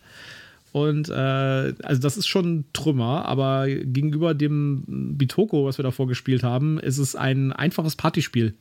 Sag ich mal. Ja, ja also äh, einfach, also es ist kein Partyspiel, Nein. das wollen wir festhalten. Nein, es ist ein sehr komplexes, sehr schweres. Es ist, ein, es ist ein Brettspiel, ein richtig echtes Brettspiel. Ja. Und ich glaube, wir sollten das auch noch mal in, einem, in einer separaten Folge noch mal ein bisschen näher be besprechen. Ja, unbedingt. Aber wir haben ja auch abbrechen müssen, weil wir haben uns in der Spielzeit, also ich meine, ja, da stand, dass es lange dauert, aber wir haben zu spät angefangen und um halb elf habe ich dann gesagt, nee, jetzt, äh, jetzt nicht mehr. Äh, ja, aber Schluss. jetzt, also zumindest kennen wir jetzt die Regeln und wir wissen, auf was es ankommt, für äh, viele Punkte zu bekommen. Ja. Also das ist schon ein, ein, ein, auch ein Trümmer und vor allen Dingen Spielzeittrümmer. Also wir haben, äh, ich glaube, zwei Stunden gespielt oder zweieinhalb Stunden und wir sind auf der Scoring-Liste, auf der Scoring-Leiste nicht wirklich vorangekommen. Und wenn man überlegt, dass die Scoring-Leiste fast einen halben Meter lang ist und, und man irgendwie, äh, das ist wie bei, ähm, äh, wie bei Raja of the Ganges, ja. man hat zwei Scoring, also man geht von zwei Dimensionen und das Spiel ist dann vorbei, wenn sich von einem Spieler die zwei Scoring-Marker treffen. Und wir waren da noch nicht mal annähernd irgendwie in der Nähe nach zwei Stunden Spiel. Gut, wahrscheinlich geht das in der zweiten ja, Hälfte des Spiels auch schneller. Auch dazu, jetzt muss man aber auch dazu sagen, ähm, da ist ja ein riesen Kartenstapel dabei. Ja. Wir haben uns zwar bemüht, aber er war extrem schlecht gemischt. Äh, wir haben extrem ungünstige Karten uns quasi beim ersten Kartenwählen äh, einbehalten, weil wir noch überhaupt gar nicht wussten, worauf es ankommt. Ich hatte überhaupt gar keine Chance, irgendein Tier in meinem Zoo zu platzieren, äh, weil darum geht es nämlich, Tiere in seinem Zoo zu platzieren. Ja. Äh, weil ich einfach Tiere ausgewählt hatte mit viel zu hohen äh, Eingangsprämissen. Also ähm, wenn man eine Vogelkarte hat, für die man erstmal drei andere Vogelkarten hat und dann noch ein Vogelgehege, ein spezielles haben muss, dann ist man einfach gepitcht, weil das kriegt man einfach nicht hin mit dem, was man hat, äh, in absehbarer Zeit. Ja, also ich, äh, werden das ja beim, wenn wir das jetzt äh, dann nochmal spielen, wenn wir dann nochmal das sehen, aber ich fürchte ja, dass das, was du gerade beschrieben hast, unter Umständen noch eins der Probleme des Spiels ist. Also, wenn du halt die falschen Karten in der Auslage hast und die falschen Karten auf deiner Hand hast, dann bist du ziemlich eingeengt in deinen Entscheidungsmöglichkeiten. Das ist übrigens äh, dasselbe Problem, das auch Terraforming Mars hat, wo die ganz viele Aspekte von haben. Also, Terraforming Mars ist in bestimmten Aspekten sehr ähnlich mit Archinova. Und es hat leider da auch die kleineren und größeren Problemchen mit kopiert. Ich habe genau dieselbe Situation, die wir hatten äh, mit Archinova mit den Kartenauswahl und sowas, ja, hatte ich bei ähm, den ersten paar Partien von Terraforming Mars genau das gleiche. Und, ähm, ja, also ich bin am überlegen, ob man vielleicht ähm, ja, so eine Art Sortierreihenfolge sich irgendwie in die Karten reinhaut oder ähm, sagt, dass man so ein Starter-Set erstmal kriegt, mit dem man sinnvoll starten kann, bevor man dann ja. anfängt, äh, wild in der Gegend rum zu selektieren. Ist auf jeden Fall, äh, also ist ein interessantes Spiel ich finde das Thema jetzt nicht so super ansprechend. Ich meine, da gibt es ja auch sehr kontroverse Meinungen dazu, irgendwie über Zoos. Äh, sie haben das halt ein bisschen versucht durch, äh, du kannst halt nur gewinnen, wenn du auch Artenschutzprojekte machst und sowas, ja. Äh, aber das kann schon äh, ein bisschen ein Trigger sein für manche Leute, das, das Thema. Ansonsten ist das Spiel halt tatsächlich so eine Art äh, Icon-Clash. Also man muss halt die richtigen, die richtigen Symbole in seinen Zoo platzieren und in seiner Kartenauslage platzieren, um äh, da entsprechende Punkte zu generieren also ich. Ja, und auch hier muss man wieder Effektketten miteinander verknüpfen. Ja. Und das, äh, das, seine Ressourcen sinnvoll einbringen. Ähm. Ja, das Spiel wird halt unglaublich gehypt, ja. Und ich finde, das ist nicht wirklich, jetzt, jetzt, kriegen wir wahrscheinlich ganz böse Mails und so, ja, aber äh, ich bin, finde, das ist nicht wirklich du, gerechtfertigt. Auch schlechte Mails sind Mails. Hauptsache, wir kriegen Mails. Ja, das stimmt. Also äh, bringt mich nicht um, aber ich finde, Arche Nova ist tatsächlich ein bisschen overhyped. Das ist ein gutes Spiel. Das ist auch, muss man dem Designer wirklich einen Hut ziehen. Das ist eine wahnsinnige Koordinationsarbeit. Diese über 200 Karten, die da drin sind, äh, wo fast jede Karte einen, einen sehr besonderen Effekt hat, irgendwie mechanisch ins Laufen zu kriegen. Also äh, da, da, ist so viel Komplexität drin, vor allem beim Design. Da muss man wirklich sagen, wow, also krass, ja. Aber auf der anderen Seite ist da halt nichts drin, was ich nicht von schon woanders mal gesehen habe und unter Umständen besser gesehen habe. Ja, also ich habe überlegt, ähm, es gibt ja ganz viele Menschen, die halt mit diesen Fantasy-Science-Fiction-Themen, auf die wir ja so richtig abfahren, die können damit nicht so richtig was anfangen. Stimmt. Und hier ist halt tatsächlich der Versuch unternommen worden, diese Spielmechanismen, die wir ja eigentlich schon ganz lange, du hast eben genannt, Terraforming Mars, ähm, da gibt es so viele Spiele eben mit Science-Fiction oder Fantasy-Hintergrund, die das schon haben. Oder aber eben dann äh, irgendwelche Kriegsspiele sind. Das kommt ja dann auch noch, ne? Die gibt es dann auch noch. Aber so, ähm, ich glaube, es wurde hier wirklich versucht, diese Mechanismen und dieses Spielgefühl auf ein Thema oder mit einem Thema zu realisieren, das halt einfach ähm, in der Realität hier, äh, also einen Bezug zur Realität einfach hat und mit dem halt dann auch wirklich so, so normalo was anfangen kann. Ja, das stimmt. Das eben einfach reinzubringen und, und zu machen. Ähm, äh, und ich glaube, das ist hier dann tatsächlich auch wirklich gut gelungen. Ja. Also, ähm, auch wenn wir jetzt Anfangsschwierigkeiten hatten bei unserer ersten Partie, ist relativ schnell klar gewesen, worum es geht. Ähm, du hast, du hast diese Aspekte, okay, ich will hier meinen Zoo bauen, ich will aber eben auch Artenschutz betreiben, ähm, ich brauche Förderer, die mich irgendwie unterstützen. Ähm, das, das ist schon, das fühlt sich schon alles sehr gut und sehr echt an. Also da bist du eben nicht in, ich bin auf dem Mars und muss hier meine Marsstation irgendwie aufbauen oder ähm, ich bin, äh, ich bin ein Hexer und muss meinen Hexekessel gut auffüllen. Ne? Dasselbe, ähm, dasselbe haben übrigens auch die, die Spiel des Jahres Leute gesagt. Also der, äh, die beiden, die das da verkündet haben, haben explizit darauf hingewiesen, dass sie herausheben, dass bei Archinova ein reales Thema aus der realen Welt quasi verknüpft wird und dass sie sich auch wünschen würden, dass es mehr Spiele gibt, die so reale Themen aufgreifen. Ja. In dem Zusammenhang möchte ich dann erwähnen, dass ich das nicht geguckt habe. Ich habe hier jetzt nichts rausgeplappert als meine Idee, das war wirklich mein Gedanke. Ja, also da, da warst du auch total recht. Ne? Das, ist auch, das macht auch total. Es gibt ganz wenige Spiele, die tatsächlich so einen Weg gehen. Wobei ich trotzdem, als wir das gespielt haben, die ganze Zeit gedacht habe, irgendwie wäre das mit Dinosauriern noch ein bisschen cooler.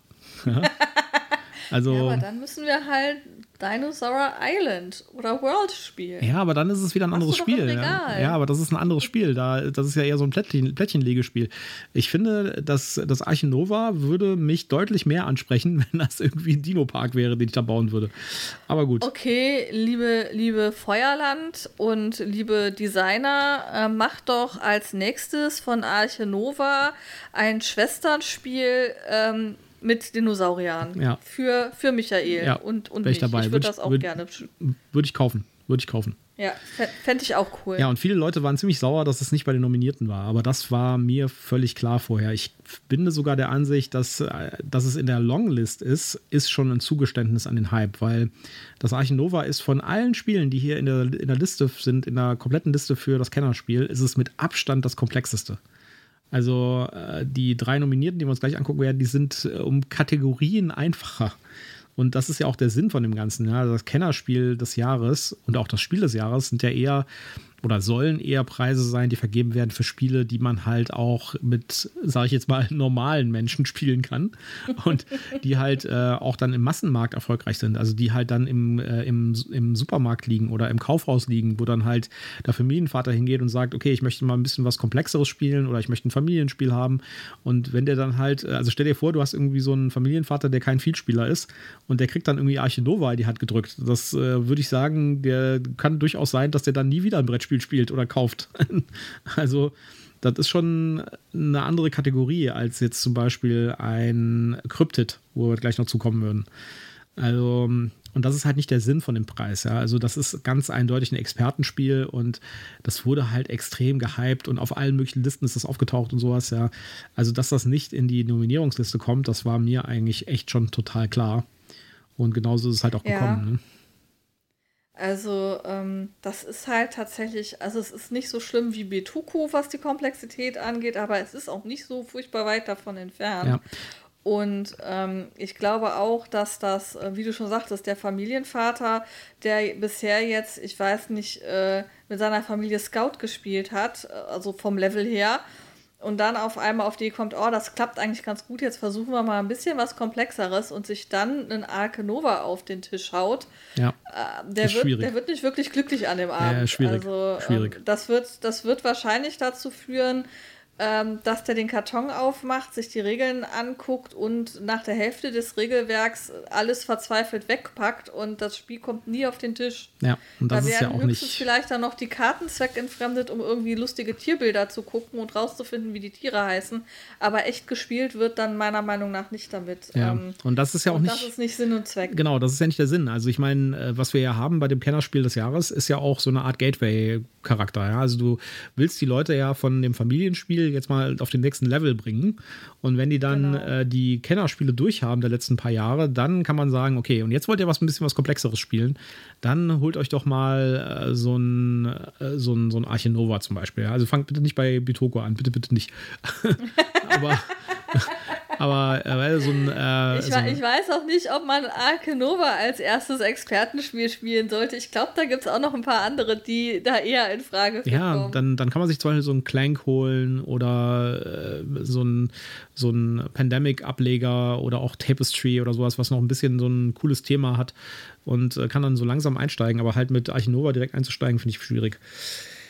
Naja, kommen wir mal zu den, äh, zu den drei Nominierten. Und äh, da gab es Favoriten und äh, interessante, interessante Sachen und äh, offensichtliche Sachen, fand ich. Ja? Also, ja, also ich glaube, an dem, das hier bei uns gerade ganz unten steht, ist man ja dieses Jahr überhaupt nicht dran vorbeigekommen, ohne wenigstens den Namen mitgekriegt zu haben. Ja. Nämlich Living Forest.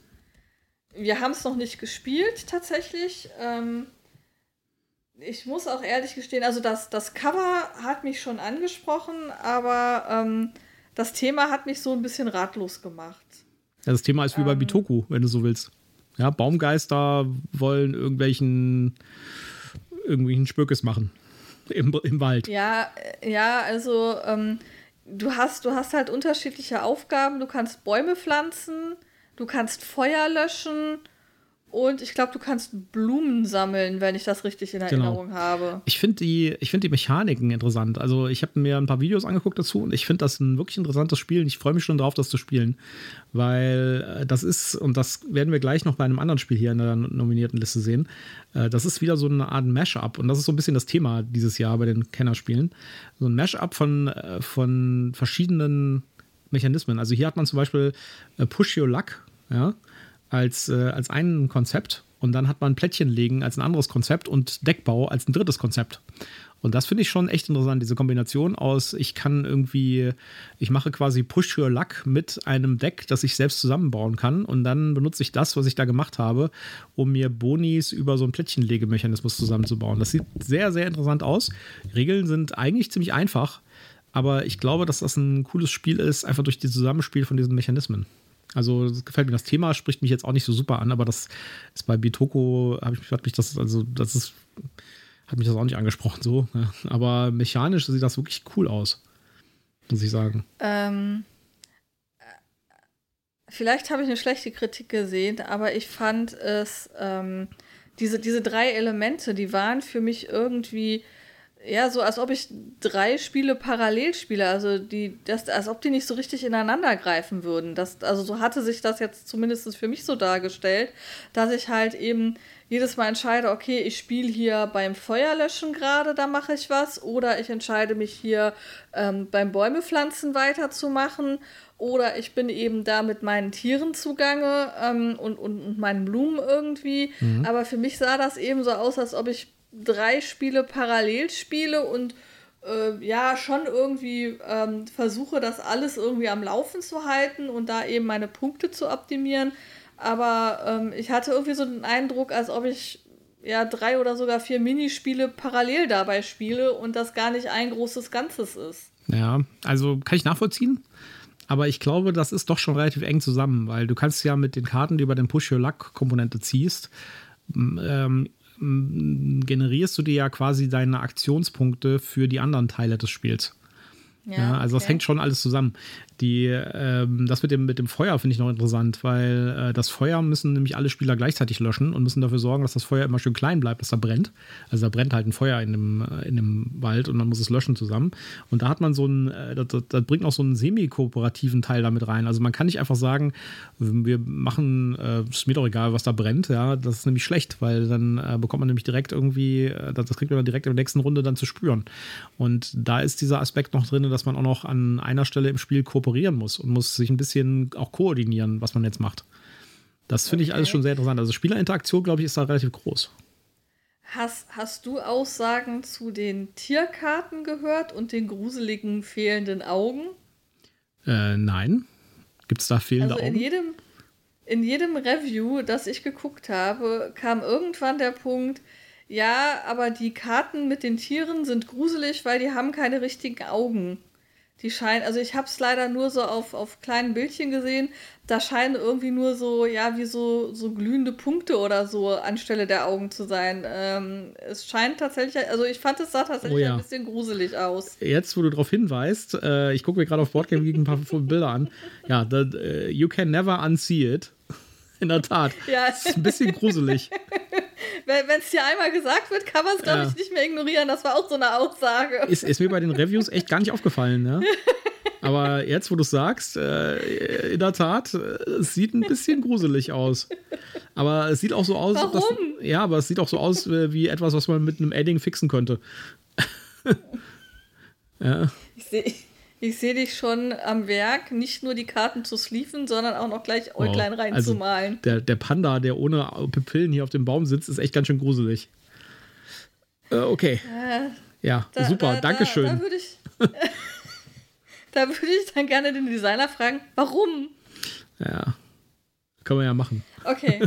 ähm, ähm, dann, dann haben wir hier, glaube ich, äh, deinen, deinen absoluten Glücksmoment, als das genannt wurde. Ja, in der Tat. In der Dune Tat. Imperium. Dune Imperium, das Spiel, das ich irgendwie ein halbes Jahr vorbestellt hatte schon, weil ich das direkt, als es, äh, weil es angekündigt wurde, in Englisch bestellt habe. Und äh, ich kann nur sagen, es ist großartig. Es ist ein großartiges Spiel. Es ist toll. Es ist eine Fusion aus Deckbau und Walker Placement mit einem kleinen Konflikt Konfliktelement drin. Das Konfliktelement ist aber nicht wirklich groß. Und es ist ein großartiges Spiel, das sich auch toll in, das, äh, in die Thematik eindeckt und es hat eine großartige Grafik. Äh, ich finde es toll, es hat seine Schwächen. Also zum Beispiel für zwei Spieler muss man einen virtuellen dritten Spieler dazu nehmen, der dann von einer App gesteuert wird, also von einem Kartendeck oder von einer App. Das ist alles machbar. Das ist jetzt nichts irgendwie vergleichbar mit anderen Spielen, wo man einen kompletten Bot spielen muss. Aber es ist ein bisschen clunky mit zwei Leuten aber es ist trotzdem ein wirklich, wirklich tolles Spiel und das ist mein Gewinner der Herzen. Ja, also äh, wenn ich den Preis vergeben würde, würde ich es diesem Spiel geben. Ich finde es toll. Du fandest es nicht so ja. toll. Ähm, also die Grafik ist, ist schön umgesetzt, es hat viel Schönes, aber ähm, ich bin irgend, also ich kann gar nicht genau sagen, warum nicht. Ich bin nicht richtig warm damit geworden. Es hat mich irgendwie ähm, Vielleicht war es dieser, dieser Konfliktmechanismus, vielleicht weil wir es zu zweit gespielt haben. Ähm, ich weiß nicht, ich kann es noch nicht so ganz genau greifen. Ich habe jetzt ja auch erst ein oder zwei Partien haben wir, glaube ich, gespielt. Mhm. Und ich, ich bin nicht richtig warm damit geworden. Ich kann wirklich nicht sagen, warum, weil, äh, wie du schon sagtest, es hat eine schöne Grafik. Die, die Spielmechanismen sind eigentlich schon auch die, die ich in anderen Spielen gerne mag und die gut funktionieren. Aber ich habe da so ein bisschen ja schon fast lustlos irgendwie agiert und ich weiß nicht warum. Vielleicht hatte ich auch einfach einen schlechten Tag, als wir das gespielt haben. Ich habe jetzt auch übrigens die Erweiterung und die Erweiterung soll das Spiel noch mal deutlich besser machen.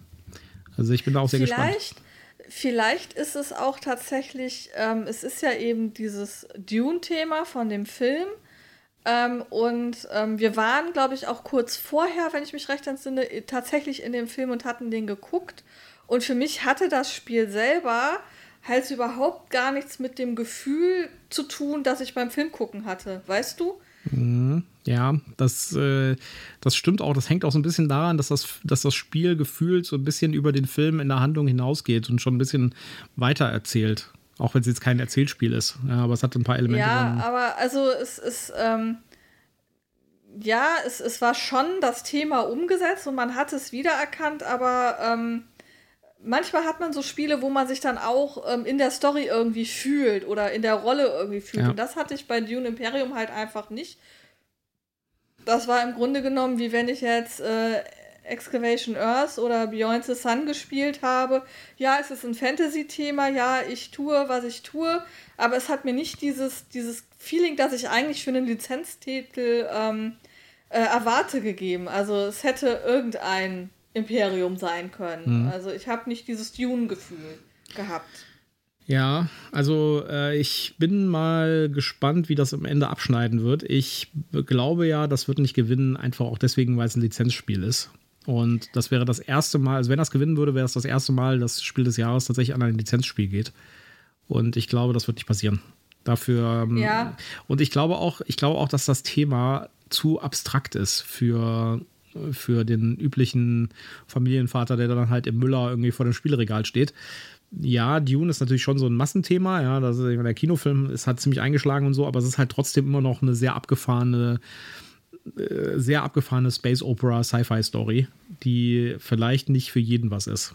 Ja, ja und äh, gerade wenn wir vom Familienvater reden, ähm, der muss ja dann, also der sucht dann ja eigentlich ein Spiel, das er mit seiner Familie spielen kann. Und das muss halt dann für alle funktionieren. Ja, ja. Und dann halt, und, so, was ähm, sind jetzt für, was sind das für Sandwürmer hier und äh, was soll das hier mit den, mit diesen komischen Schwestern Spice. hier umrennen? Ja, genau. Die sind ja alle auf Droge ja. und so, ja.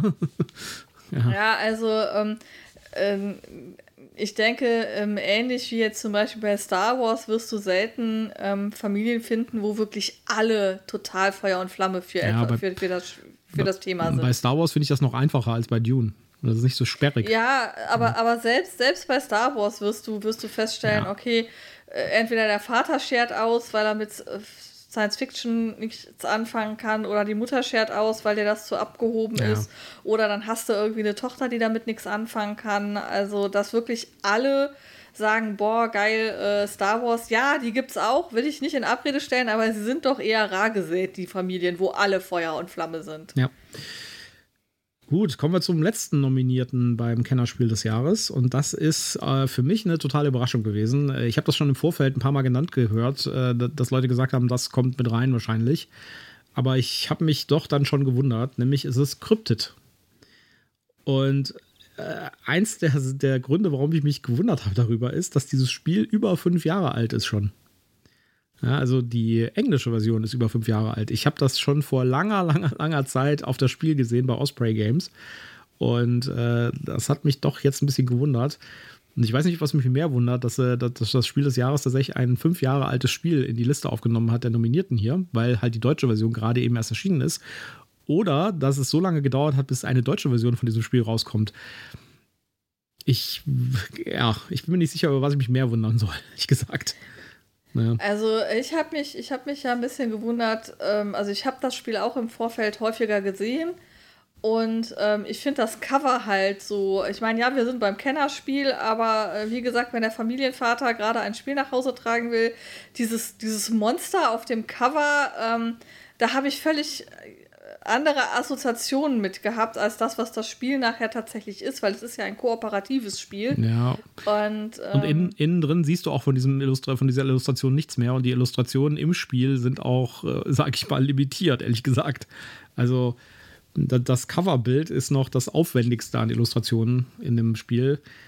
Da innen drin gibt es eigentlich nur noch so Landschaftssechshecke, ja, also Wald. Ja, es, es klang Gebirge. für mich so ein bisschen nach einer abgewandelten Form von ja, einer Mischung aus Schiffchen versenken und äh, mhm. hier, ähm, wie hieß das denn noch gleich? Ähm, es ist ein Deduktionsspiel, ja, und äh, da, da mit, bin mit, ich. Mit dem, mit dem, mit dem, mit dem war das Scotland, genau, Scotland Yard hieß das, wo du ja. immer mit dem Taxi unterwegs warst oder dem Bus und versucht hast, Mr. X zu finden. Ja, nur dass es hier keinen Mr. X gibt. Also es gibt keinen Spieler, der Mr. X spielt. Also das Konzept ja. finde ich schon ganz lustig. Das Konzept ist folgendes, das kann man in drei Minuten erklären. Oder sogar noch weniger. Man hat eine, eine Landschaft vor sich, die aus Hexfeldern besteht. Und es gibt verschiedene Landschaftarten. Es gibt äh, zum Beispiel Wüste, es gibt Wald, es gibt ähm, Gebirge und es gibt, glaube ich, noch ein, zwei weitere.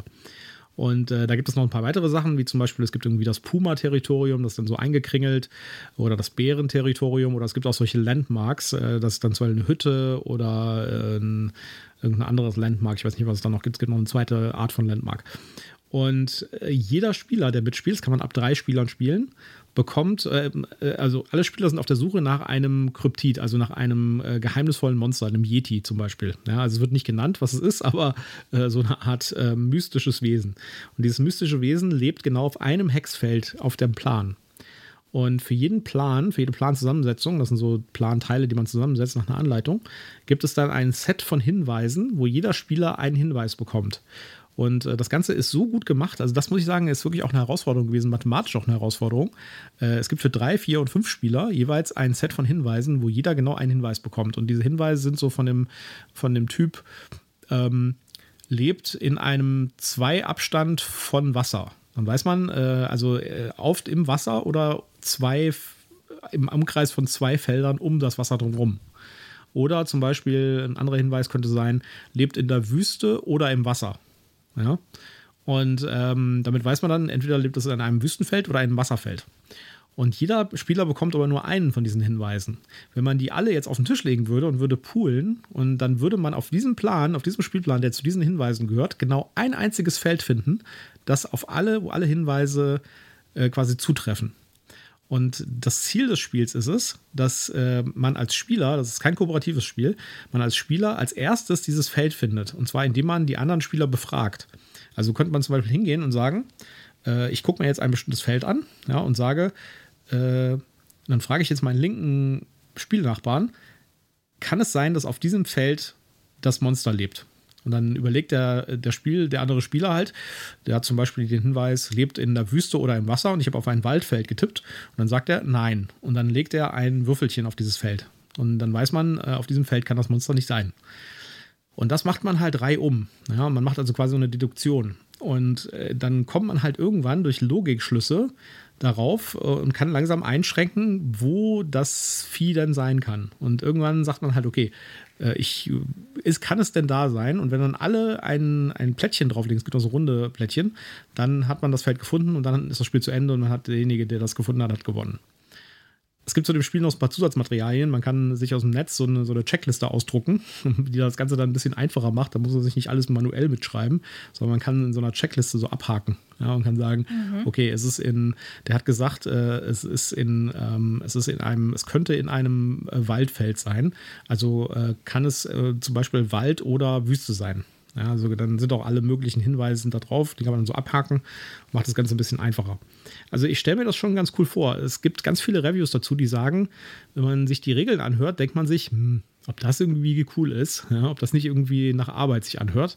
Aber wenn man das dann mal spielt, dann macht es Klick und dann geht das ziemlich einfach von der Hand und macht Spaß. Und ich bin sehr gespannt. Ja. Ich habe das seit gestern hier liegen übrigens. Mhm. Also, Aber es ist auch wieder ein Spiel, wo du mindestens drei Spieler brauchst. Genau, oder? wir brauchen noch einen dritten Mann. ja, kann man auch nicht mit zwei Spielern spielen. Es gibt keine Hinweise für zwei Spieler. Also wir müssen mit drei Leuten spielen. Ja, man könnte vielleicht mit vier Leuten spielen und dann jeweils zwei Hinweise. Ich weiß nicht, ob das jemand schon mal ausprobiert hat. Äh, müsst du mal im Boardgame Geek Forum gucken. Aber man braucht auf jeden Fall drei Leute dafür. Insofern ist es. Braucht man immer eine ungerade Zahl? Gibt es da irgendwie Hinweise? Nein, drei, vier oder fünf Leute. Okay. Und äh, die auf den Szenarienkarten, das sind richtig viele, äh, da gibt es auch immer die Hinweissets für drei, vier oder fünf. Und dann gibt es solche, ähm, das nennt sich Handbücher. Das sind eigentlich nur so Faltblätter, wo halt dann für jedes Szenario dann ein Hinweis drauf ist. Da steht dann drauf Hinweis 35. Und dann schlägt man sein Heftchen auf und dann muss man auf Hinweis 35 steht dann äh, Wüste oder Wasser, beispielsweise. Mhm. Ja. ja, also ähm, damit haben wir alle Spiele besprochen sowohl die Longlist als auch die Shortlist. Ja. Ähm, Müssen wir noch darüber unterhalten, wer wir, wo wir denn glauben, wer gewinnt. Ja, genau. Also bei den anderen beiden Kategorien haben wir es ja schon gesagt. Äh, mhm. ich, ich bin total zwiegespalten. Also ähm, Dune Imperium finde ich auch super toll. Gefällt mir auch, dass es hier draufsteht, aber ich sehe hier halt auch das Problem mit dem Lizenztitel. Wobei man natürlich auch sagen kann, irgendwann ist immer das erste Mal. Ne? Also vielleicht ist dann ja dieses Jahr der Lizenztitel dran. Ich glaube aber nicht wirklich dran. Ja. Ähm, für mich persönlich klingt Cryptide eigentlich nach dem nach dem cooleren und dem spezielleren Spiel, dass das mehr Außergewöhnliches hat.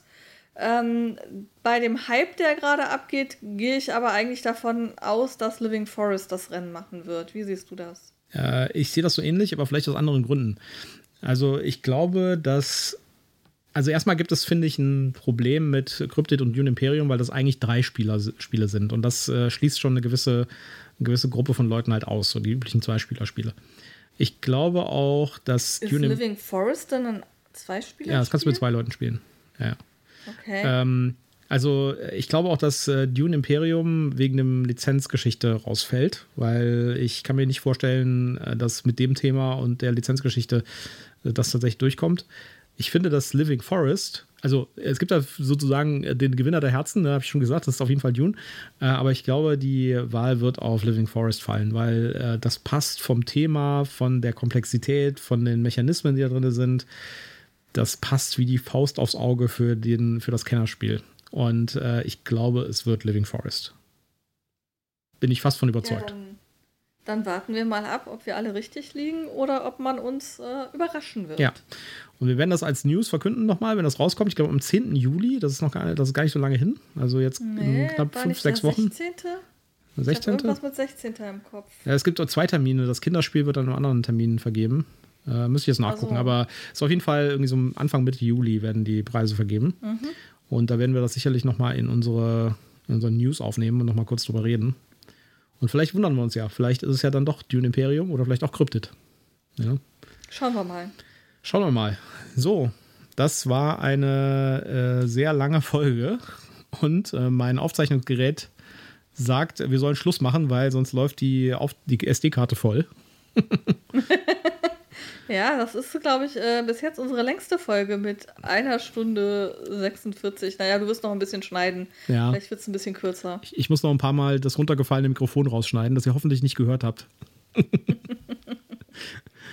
ja, das war auf jeden Fall spaßig, da über die Liste zu gehen. Und äh, wir hoffen, das hat euch auch Spaß gemacht. Und äh, jetzt machen wir hier Schluss und äh, denken über die nächste Folge nach, würde ich sagen. Ja, ich, ich hoffe, ihr seid nicht zu enttäuscht, dass wir noch nicht alle Spiele gespielt haben und bei sehr vielen Spielen auf äh, Referenzen von anderen äh, Leuten zurückgreifen mussten. Ich hoffe, wir haben euch trotzdem einen guten Einblick geben können und ihr wisst jetzt besser, was da äh, demnächst in den Regalen steht und was ihr davon vielleicht kaufen wollt und was nicht. Und dann sagen wir Tschüss für heute. Bis zum nächsten Mal. Genau, tschüss, macht's gut.